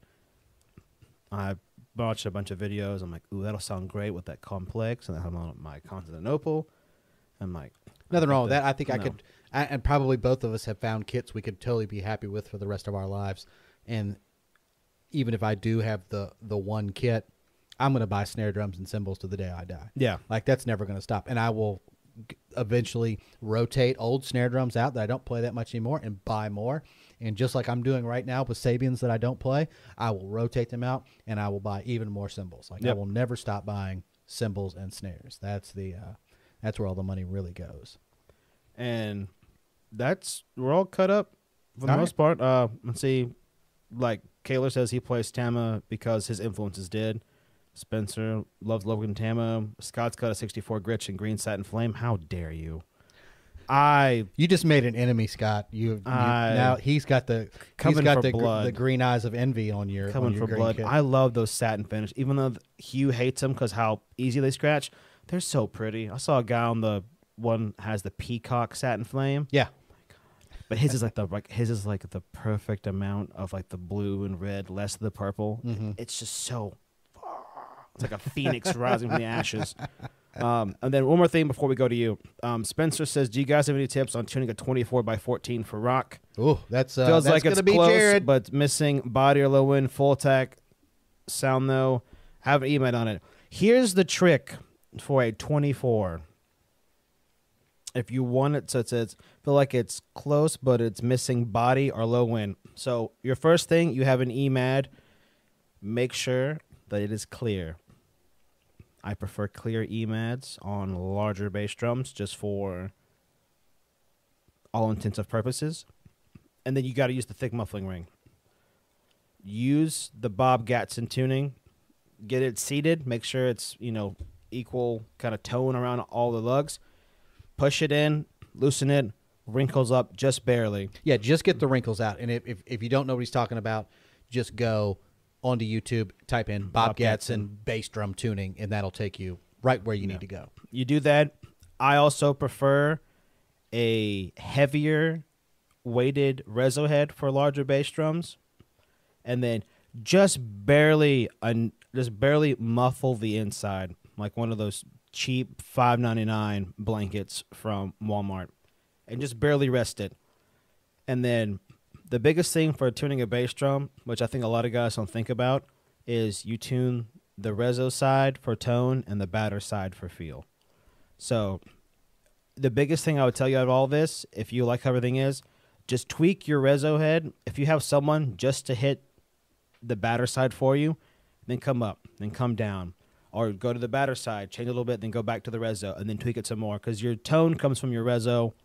If you're running a porthole in the front, you're gonna lose a little bit, of, just a little bit of tone because you now have air escaping, but you'll lose. You will not lose low end because your low end comes from your fundamental, which is by putting dampening, you'll get closer to your fundamental. So a little bit of dampening or a lot, depending how if you're micing it up, close mic, inside, outside. But mostly, I would tell you keep your EMAD, thickest ring, a little bit of stuff on the inside, tweak your reso. It's still not there. Add more muffling, tweak some more. But make sure your batter side is comfortable to where it sounds pleasing and comfortable to your foot, and then just go your all day long. And that'd be the, the trick to that. And then Mike Malone, I got a set of Gretsch stop sign Badgeman, Glissette, and Flame, hit me up. I'll sell them to you. Oh my god. also, Mike Malone did a really sweet. Hope you're watching, Mike. I loved that Gretsch broadcaster video you just released. Talks about the old, the older broadcasters, which was actually the USA uh, shell formula instead of the three ply. It's a six ply. Mm-hmm. It had that cool like gunmetal hardware. I've been trying to find a set for years. They're expensive. And he had, he has his orange set. I watch him play on his videos, and I love those so much. I'm gonna have to go look that up when we uh when we It's get a done later and it's a and he has a great comparison of how he like of his video on it. So shout out to Mike. Thank you, Mike. Also sub too. So I subbed. Love your stuff, Mike. It's good. It's good stuff. I'm also another reason why I like him. He's a big boy that plays jazz. That's a big. That's a cool thing for me. I like seeing this chunky boys getting in there swinging chunking the swing. because everyone just like, oh, it's Grayson. I ride bikes. Whatever. bikes are for nerds. All right. I guess that's there's other stuff trickling in, but before we uh before we I guess get too carried away. I Oh, me. Okay. Yeah. Um, mine's pretty simple. Um, and it all, I think it all kind of stayed close genre wise because yours swings, no pun intended, very hard from, you know, jazz or bop into heavy music. And now you're kind of more middle of the road. mind always stayed. And I talked to Jared about this a lot. And I talk to people when they ask me about what I like. I never liked aggressive stuff. I still don't like aggressive music. I don't like. I really, I probably wouldn't even say that I was into just general rock and roll. And anything more than that is definitely off the table. Which is, you know, I'm. I know it's probably weird to hear because I'm so one sided. R and B, yes. Even though I don't play jazz, I, like most of us, we love to watch the old guys play. Buddy Rich, Mel Lewis, on and on. Um, but R and B, yes. Funk, yes. Middle of the road pop type stuff, yes. Um, and of course, you know we're only where we live is only an hour away from New Orleans, so that is the drummer city, um, and it will heavily influence anybody that lives here. And obviously, since we live here, even though Jared hates to talk about it, you have to talk about blues. Yep. Which you know may be one of the more fundamental, simple types of drumming, but this is we live here. That is where, and and especially for me, that's where we grew up. You know, hearing even though it was from Texas, Stevie Ray Vaughan, but like guys like Muddy Waters and all of the greats that have come out of this area. But, you know, it's funny. I say it all the time, and I don't think people really understand what I'm saying. When I say it, they kind of chuckle and laugh it off. My first big influence, and I heard the guy on the Big Fat, I'm really getting into that Big Fat Five podcast. I like it more that I listen to it. And he used this analogy two weeks ago, and I'm about to use the same analogy the first big influence on me was Carter Beauford from the Yeah. Dave Matthews Band. We've talked about it before. He will go down in history as one of the greatest drummers ever, whether you like Dave Matthews Band or not. And I can totally understand why people don't like the Dave Matthews Band, but everybody likes Carter Beauford. Not only is he a killer player with killer tone, but he's also one of the most innovative players that has come out in the past 25 years. Yeah. Um, if you don't know, he plays open handed. He is right handed. He plays a right handed kid, but he plays open handed. And because he plays open handed, instead of his ride being on the right side where it normally would be, he actually has two rides on his left that sit right by his hi hat. So all of the timekeeping, the general timekeeping on his hi hat, his ride, and his other ride are done with the left hand. And then that leaves him, because he plays open, it leaves him open to do whatever he wants from the hi hat to the snare and then everything that fans on the right side of the kit. Um, I can tell you where I was the first time I heard a Dave Matthews Band song. You pass it all the time, that stoplight at Courthouse and where Little Ray's is. I was with my mother. I was probably 12 years old. And What Would You Say came on the radio. And when I was a younger kid, you know, especially in the 90s, it's not like it is today. You can't just go out and buy your own music. Music was too expensive back then. It was Yeah. $20 for a CD or a tape. So you basically were listening to whatever your mom listened to on the radio or whatever your parents had in the house. Yeah. And that was like Elton John and a lot of classic rock and stuff like that. Three Dog Night was a big thing my dad was into. Um, but I can tell you at that stoplight, What Would You Say came on for the first time. And it was like on the local radio station. And I told her, I was like, stop, I want to hear this. And I had never heard, not that the song itself is groundbreaking, but I had never heard anything like that drumming wise in my life. It's like, what is this guy doing? You know, Carter plays a very specific style of drumming. Um, it's very noticeable when you like you can probably put Carter on aud, you know an audio and then blindfold most drummers and they go oh that's Carter drum that's I can hear it Yeah. um, and I heard that for the first time and when I say that Carter Beauford taught me how to play drums no I obviously don't mean that You Carter Beauford was yeah. physically in the room with me but the one CD that I did have from and I'm dead serious from 12 to about 16 and I mean I used that CD so much I wore the CD out like it wouldn't play after like 4 years because I would come home from school at 3:30 and my mom got off about 5 so she got home about 5:30 so from 3:30ish to about 5:30ish every day I was in the room. You've seen the picture of that drum set. Back then all you had was a home stereo and you could just put the CD on and turn the volume all the way up. There was no headphones. There was no MP3 players. You put the CD in you turned it all the way up and you went to town. And for 4 years I played that album. And by the end of 4 years I could play that album I can still play that album back to back. You can say Ants Marching. What would you say? Satellite. And I instantly know how to play those songs in my head because I did it so much.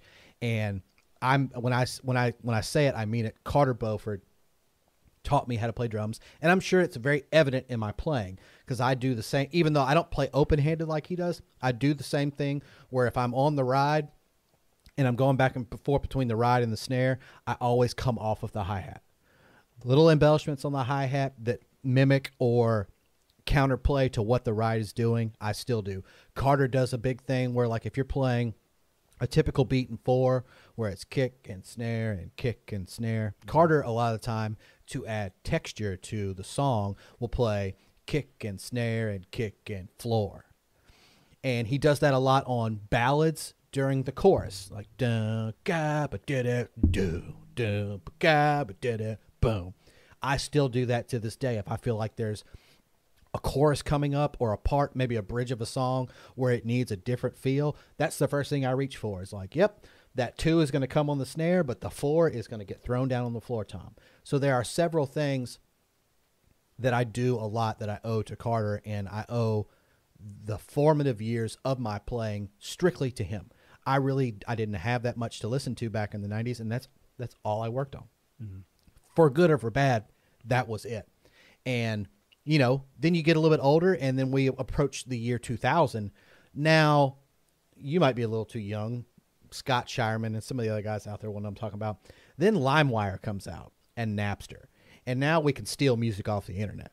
So now I can. And I, some people might not know what I'm talking about. Now I could burn CDs with just about anything I want, and I'm not sure how I found out about it, but when I got a little bit older, say into my 20s, the biggest influence I had at that point uh, would have been Stanton Moore, the drummer for Galactic. He is pretty much the ambassador for New Orleans style drumming.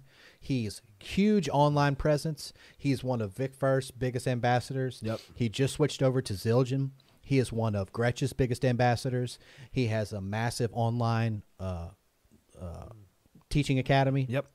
And I had again, like when I heard Carter for the first time, and the very innovative way he played. That's on the very straight side of things because Dave Matthews being a pop band, they might play some songs in seven or five or do songs in six eight or he might even play, you know, a counter rhythm against four, but it's still pretty much straight ahead music. It's pop music. I heard Stanton for the first time, which is really to say I heard Galactic for the st- first time. I did not know what a 3 2 clave was. I did not know what a New Orleans street beat was. I had never heard that kind of stuff.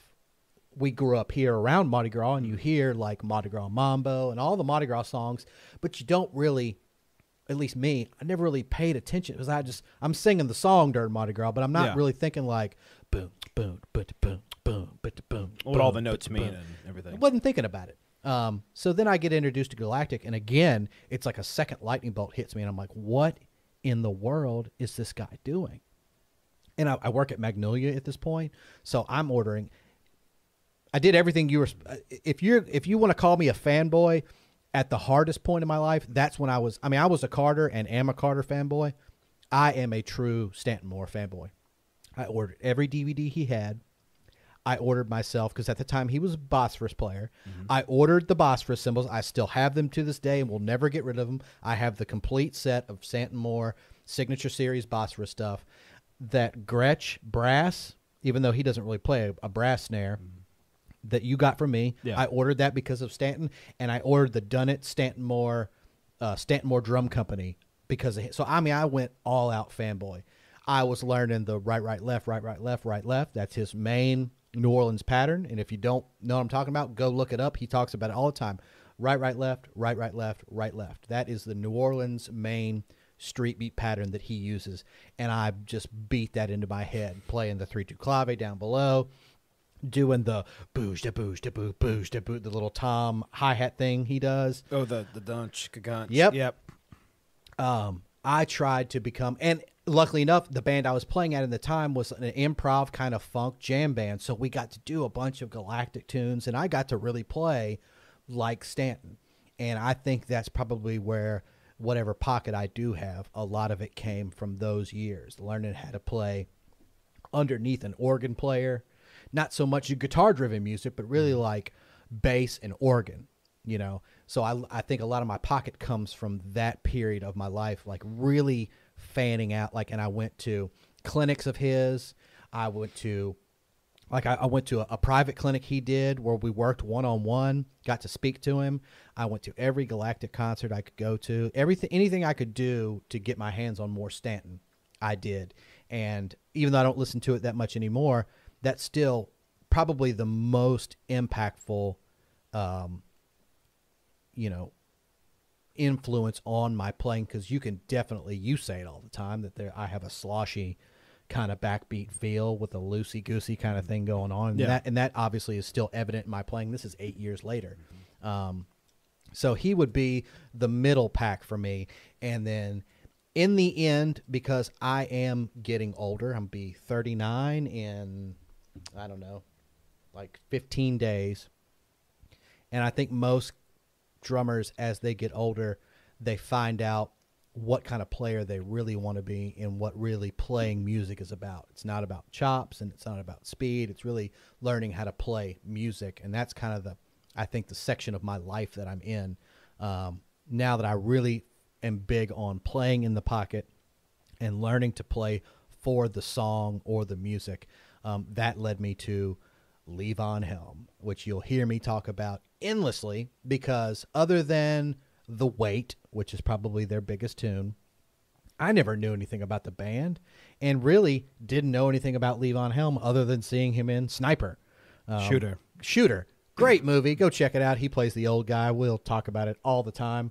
Um, but I've spent the past couple of years really digging in to the band's popular tracks, the B-side stuff, and anything I can get my hands on where Levon is talking about his playing. Such an interesting story. Um, long career for him. He's self-taught drummer, but he also has one of the most distinguishable sounds, especially because you know he comes from the '70s when all the the biggest hits were the biggest hits. That's when everybody was the biggest It was in the 70s. And the band was, uh, you know, arguably one of the biggest bands to come out of that era. Um, and that's why I'm so big on single tension snare drums now with wood hoops and vintage drums and thuddy sounding toms and dirty sounding cymbals because that is very much the sound that he went for. Um, but he was all about serving the song, and it's very evident if you go look up any of the band's material. If you if you want a, a really good representation of Levon Helm, just go watch The Last Waltz, which is the documentary that was made about the last concert that the band did. By far, I would argue that is Leon, Levon's best performance, drumming wise and vocally and you really get to see that he has great fills, but they're they're in the right spot. He's not throwing fills out that that are being played over the singer. You know, he waits for the singer to get out of the way, or he's not throwing in crazy fills or long fills when the guitar player's doing his solo. So I'm in the middle of learning to play the music and serve the song by kind of watching Levon Helm. So for me, that's it. It's Carter Beauford that really kind of, and this is what the guy on the big fat snare drum, and I'll ask you the same question here in a second. The guy on the Big Fat Five podcast said this. The guy, the guy that he was interviewing, asked him, and he said, "Well, you know, what are your big three? And he put it like this. He said, you know, and I, I'm gonna I'm gonna substitute the guys I'm talking about. Um, but this is I'm paraphrasing, you know, pretty much what he said.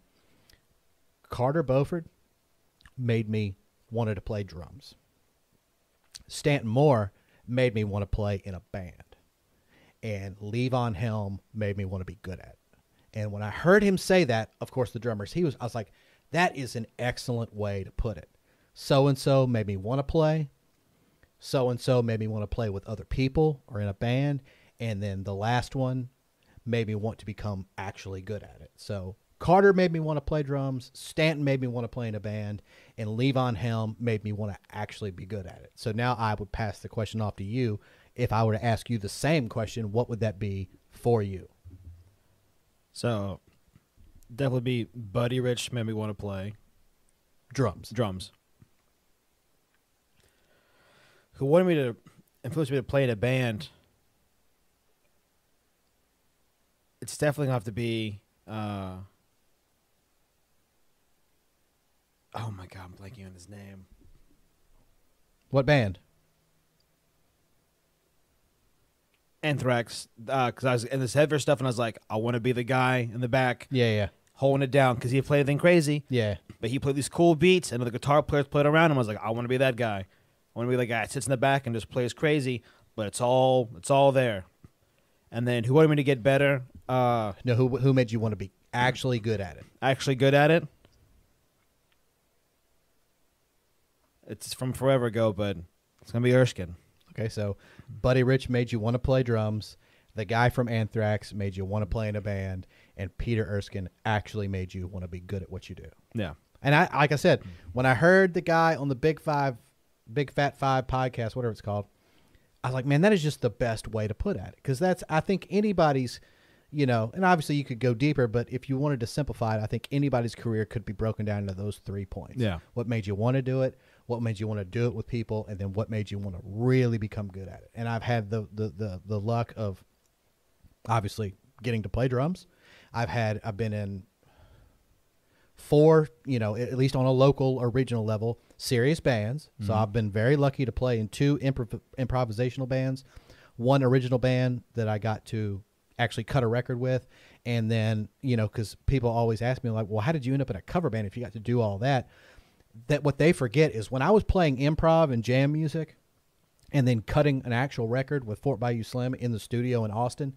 Those all those years, I would see cover drummers and going, "Man, they just look like they're having so much fun." yeah, And I never got to do that. So instead of probably what comes first for most people being in a cover band and then moving on to more artistic stuff, I got to do the artistic stuff up front. And now I'm just having fun because, like I said, all those years I would see guys in bars and they just look like they were having the best time. They're playing all the songs we love and know.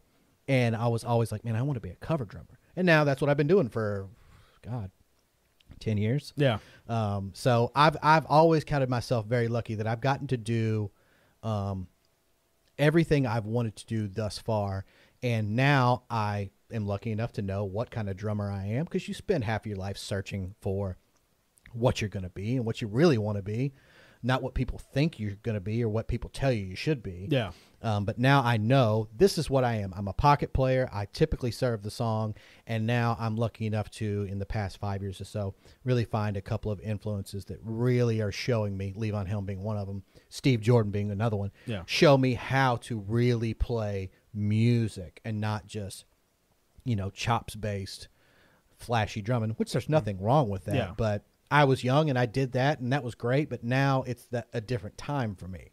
Um, so that's just the way I look at. it, But I thought that was a great way that he put that out as far as what made you want to play, what made you want to play in a band, and what made you really want to be good at it. So I was like, I, I, I had to remember that. And when I when we were talking about this, it's like definitely bring that up and obviously bring it to your attention. Yeah. So that's my big three influences, um, and that's you know Jared laid his out. Uh, do we have anybody kind of weighing in on what we're talking about? Let's see. Let's go back. So let's see. Mike said he has that stop sign and the moon glow satin. Um, Spencer says it's clear and porthole in the front. So for your bass drum stuff, Spencer, I would say definitely throw in like a light towel or something in there, and then just tweak your reso head to get that tone out of your 24. Um, Scott Sharman clicking with 26 kick. That sounds heavy. Um, Big boy. Let's see. Mike Malone says, "Dude, you saw it. I'm so flattered." Um, Mike, that was a like all the videos. If you guys don't watch Mike Malone's YouTube, um, I mean it's it's really polished for what he does. The video you were talking about, that was the one where he compared a um, what against a what? No, that's a different guy. Um, Oh. That's a, another guy, probably around mine and Mike's age. Um, but Mike just did a whole little like mini thing on the broadcasters. He did his he did a a cool thing on uh, making a little like pancake kick drum and snare drum. That was cool. Very interested. I, he has a video on that. Yeah, it's got a video. I'm gonna be I'm gonna be checking that out probably later tonight because that's that sounds very cool. My favorite thing Mike has done recently is he has jazz for like millennials, um, doing like jazz jazz theme tunes of uh, I cannot think of the two songs they just did, um, but Mike is a killer swing player, killer jazz guy, and he gets to play with an upright bass player, which I'm super jealous of. Oh, that's and cool. the guys he plays with are phenomenal, and Mike has a really lovely like touch, like it's it's super light, which I've been trying to do more of because I've been more of like a heavy handed because a big band drumming has been my like Yeah. roots and marching. So I'm like hands is hands. But Mike, has a very lovely feeling. He's also really good at brushes. I'm gonna check that out. Um, and then let's see. He goes, "I'll take the chunky jazz co- comment as a compliment." Uh, no disrespect at all, Mike. I'm also a large fellow. I don't know if you guys can tell. I am 280, sometimes teetering on 285. So it is all love from me, Mike. I would Big love. yeah, I would I would never disrespect someone by the way they look. Uh, I was just saying as I feel a camaraderie um, between because something I've noticed like I know like for like Sarad and that band he does like they have to be fit like They, they, well, that they, not only that they have to be fit. They tell them what to wear. Yeah. like, like you have, but they're also top tier cover band that is probably making so much money Yeah. doing the the events that they do that I can understand.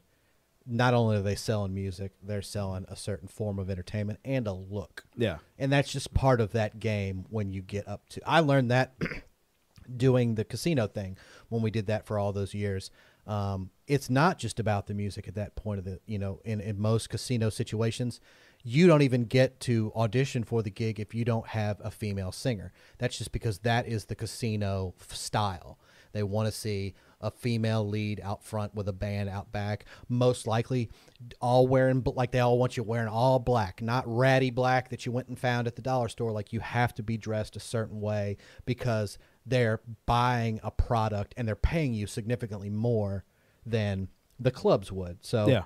right or wrong, I'm not gonna debate that, but that is how that game works. And in Sarad's case, you know, they're making really good money, so they're selling a, a product and not just music. yeah.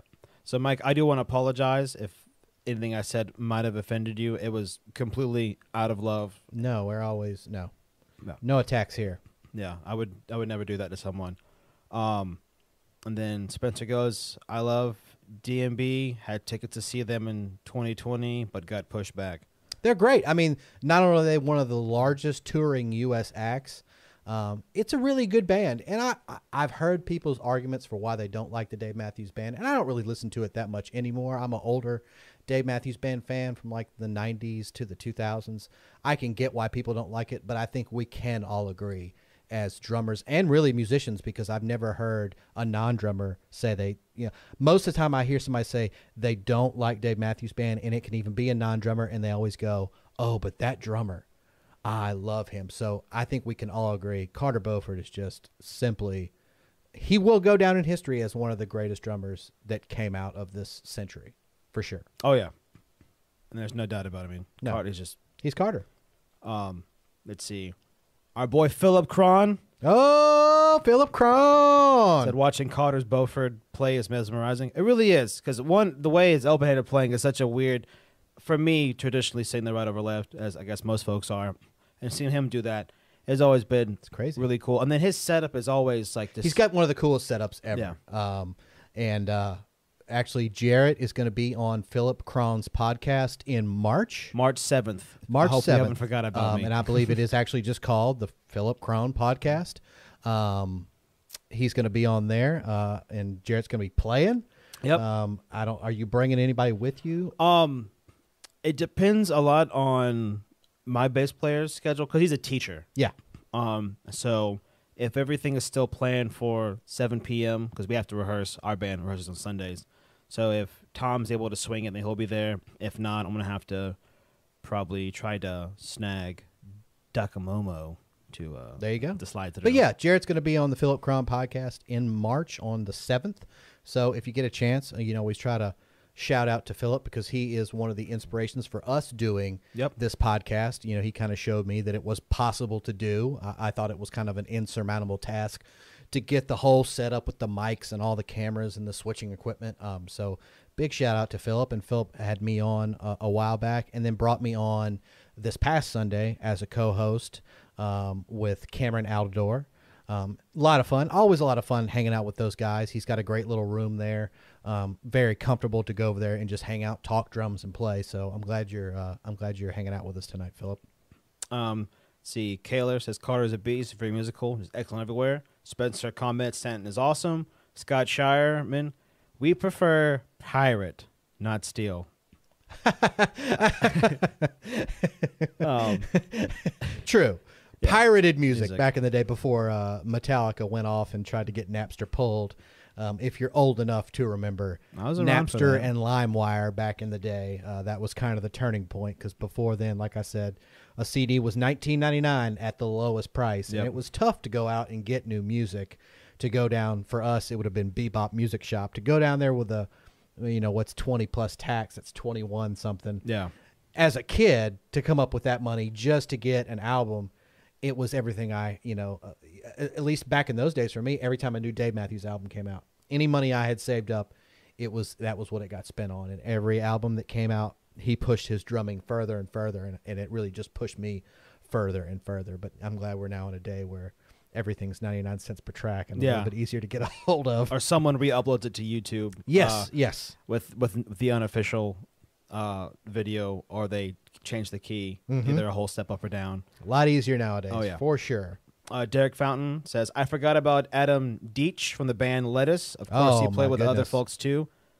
Adam Deitch is good. Adam Deitch is killer. And if you like funk music with horns and stuff like that, go check out Lettuce. They're they really are a good killer band. band. He is a killer band.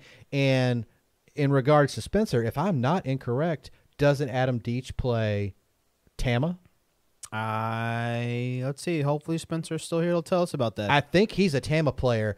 So um, go check him out. I think it's Zildjian and Tama is what he plays. Man, he's got a great feel. I've seen them twice, once in New Orleans, once in Mobile. They kill it every time. And Deitch is such a solid player.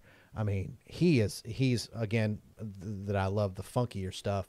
That's another one that really uh, influenced me early in my 20s because when I was getting into Stanton, that leads you. If you're listening to Galactic, you're going to listen to Lettuce, which means you know it's going to branch out into all those bands that are on that kind of funk circuit. And Deitch was definitely the one of the ones that really, you know, he's and I still when I see his videos because I think I'm subscribed to either his channel or the Lettuce channel. I always watch those videos when they come out. Good, uh, good, good one to bring up, Derek. Let's see. Um, Spencer replied, "Oh yeah, dude. I have just started getting Adam Deitch's playing. He's very underrated, perhaps not even heard of by most. Incredible chops and feel." Uh, Agreed. Derek says, "I know he played with John Scofield on some stuff too. Love that dude." Um, let's see. R. Keller says Dana Carey is. I always say Dana because I think of Dana Carvey every time I say his name. Danny, Danny. Carey. Danny. I can't say Dana Carvey. Sorry, Danny Carey is sixty. I didn't know he was that old. Wow. Yeah. But yeah, we talked about him. I think on the uh, Last on the last one, podcast about how he's just taken it with uh, the golden ratio playing and the whole math, the ma- adding math into your playing. That's just a whole nother level of wow. Um, not a Tool fan at all, but I'll, I'll admit that he is, uh, you know. Those were some brain teasers for me when I was trying when I was in the whole prog rock thing in high school. I listened to a lot of Tool, and I got so close to getting. There was one groove where the back beats on two and four, and then the kick drum was like dun, dun, dun, dun, dun, dun, dun dun, dun, dun, dun, dun, and it launched back up again. Mm-hmm. But every third sixteenth note on the hi because you keep da da da da da da da da da, you open the hi hat. yeah, yeah, So yeah. it's a dotted eighth while you're keeping dun, dun, dun, dun, dun, dun, John. Because that's that, that double always threw me off. Yeah. And, and I can't remember what, what tune it was. It was like a small break in something. I was like, I hate you, but I love this. I love you. I love you, but I hate you. Oh, yeah. Um, and then Spencer correctly says Charlie.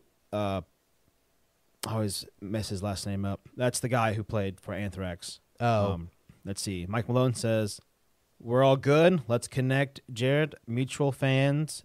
It sounds. Yes, I am. I believe we are mutual fans of the same stuff. I love straight ahead swing. I mean, modern stuff is cool, but God, I just like laying back and listening yeah. to a horn player. Just tell me how sad he is, and then we call it a day. I, if, if we break it down to its, if it's most basic, basic roots, I mean, modern stuff's cool. You get a little weird, but at Yeah. the same time, I guess like to my style of playing, when I want to play jazz, I just want to hear either it be straightforward, whether if you make it a bop tune and just play it really up the tempo. Yeah. Like I don't, I want to hear all of me, where someone can sing it, instead of like Michael Camilo, who was a amazing piano player. His trio has um, one of his versions of Night in Tunisia. It's Michael Camilo. I cannot remember the upright bass player's name, but he's got Dafnis Prieto playing kit. And you talk about one of the most mind-boggling, because Daphne's, I want to say, is Puerto Rican or he's no, he's Cuban. So, and he has this weird pattern he plays, which is like he plays the Afro Cuban dun dun ticka dun ka dun dun, but he puts a samba straight underneath to go goom chicka goom chicka dun dun chicka dun ka dun dun dun dun. I can't even do it with my hands and singing. it's stuff he and he plays like that and part of this whole. It's not in Tunisia, which is generally it's swung. Then, uh, no, sorry, it's straight then swung, straight then swung. Mm-hmm. But and if you listen like the opening piano interlude, how he gets into it, you'll have to like you'll hear part of the melody hit, and instead of it going to the next beat, it'll stay on that for a bar, and he'll cram three bars into like a space and a half. but a little bit, dun, and it'll, just, it'll hold on for hold of the three bars, and then it's like, and then it gets into the actual groove, and he's Dafnis just playing this don't go go go go because he's got a foot clave going on with his left foot, playing the bum bum note. For anyone who doesn't know what the bum bum note is, it's the second bass. It's a doom cut doom cut doom cut doom. That is the bum bum note in the upbeat.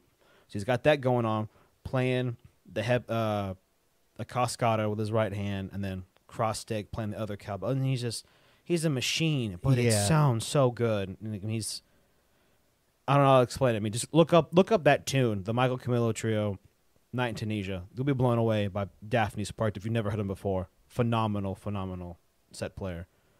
Um, I don't even remember what we got from that. Art Kaler, you're a drummer. Weight is irrelevant. Do what you love. Right on. Uh, Dakamomo, that's me. Mike says Deitch was Tama before it was cool, aka pre Erskine, at least for the Jazz Cats. Yeah, and he's he's always been super loyal to that brand. Obviously, it produces the sound he wants. Yep. Um, and it's a great. I mean, we say it all the time on this podcast. There's no bad brands out there. I don't care bad. what it is.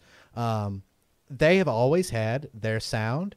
They've always stuck to their sound. And one of the nicest kits I ever owned was a Tama. So you know, and like, he's he is right. He, he he played Tama before it was cool to play Tama, and has always stuck with Tama.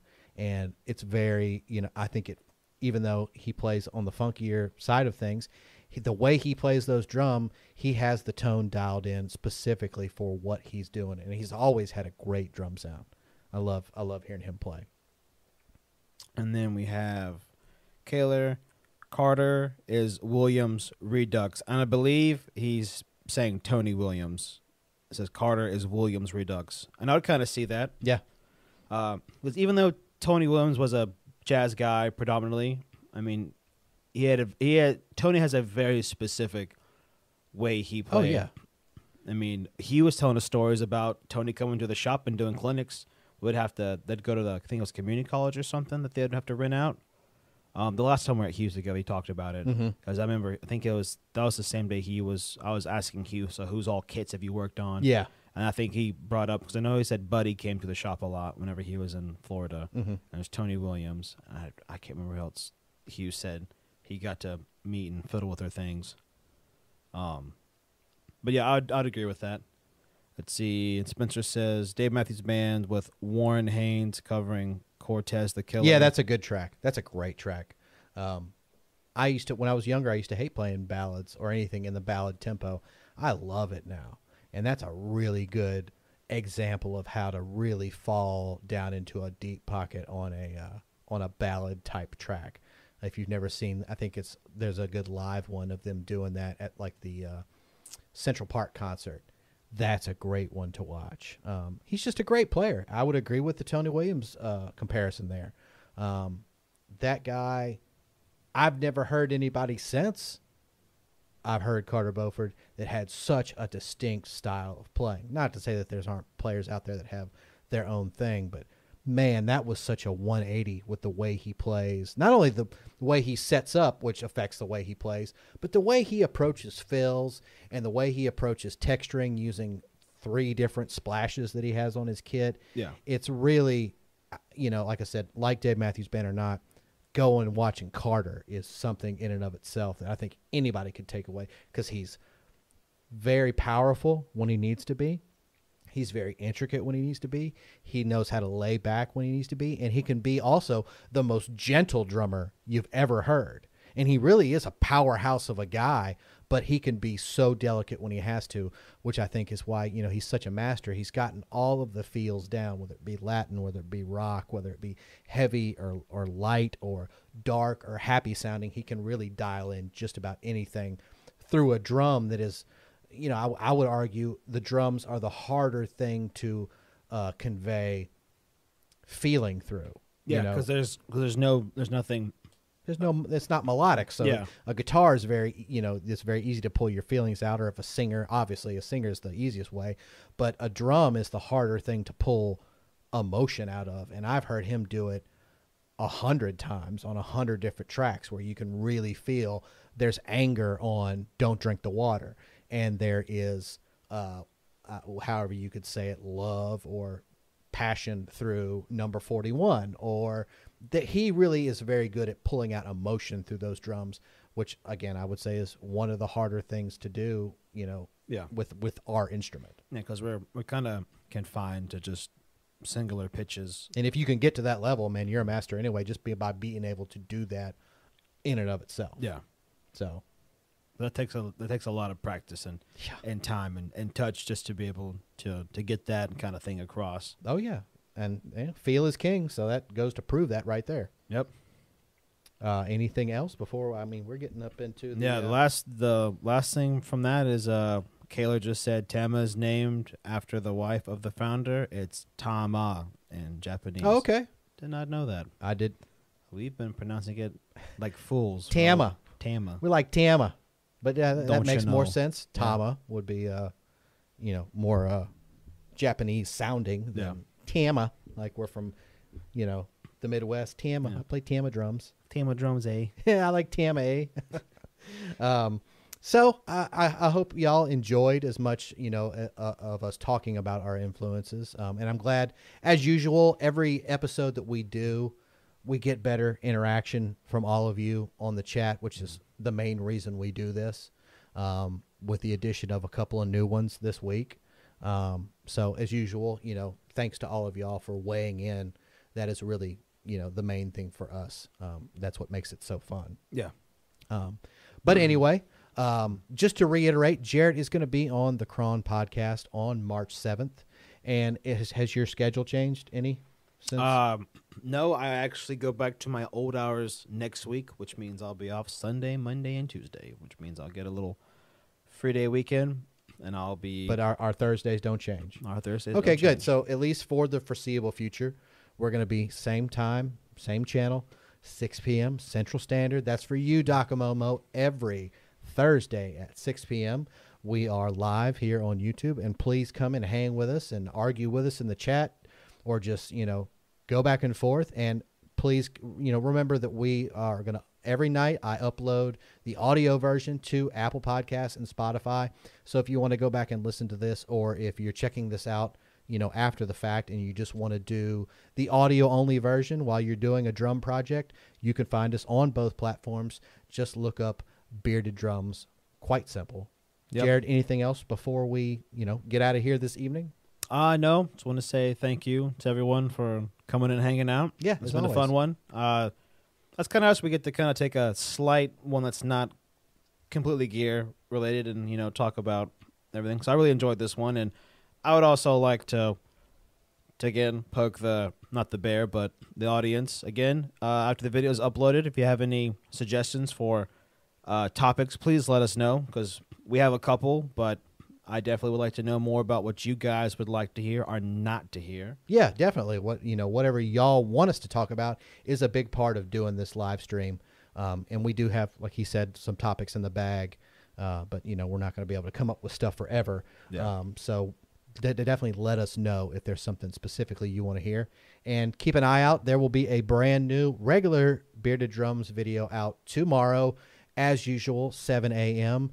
A brand new product to talk about, and keep an eye out. Now that we've got all the parts in here for the stuff we talked about earlier, I'm going to be doing my vintage style Levon helm single tension snare build. So be looking out for that. That should be here in the next, I don't know, two to three weeks. I'm probably going to go try to put this thing together tonight just to get everything on and see how it fits before I take it all apart and go throwing stain on the hoops and stuff like that. Because when I get home, I'm throwing I'm throwing that stain on Yeah. that rack tom and seeing how it works because it's it's small. I'm not doing the bass drum first. I made that mistake once. Smart, start small. Yeah, Start definitely small. start small. It's a lot easier. Yeah. Um, so, from both of us, thank you as usual for tuning in, and definitely hope to see all of you next week at six. Right, yes, Jared? sir. That is correct. So we will see you on, On the, the next, next one. one. That's that's right. We'll see you on the next one. Thank you guys. We're out.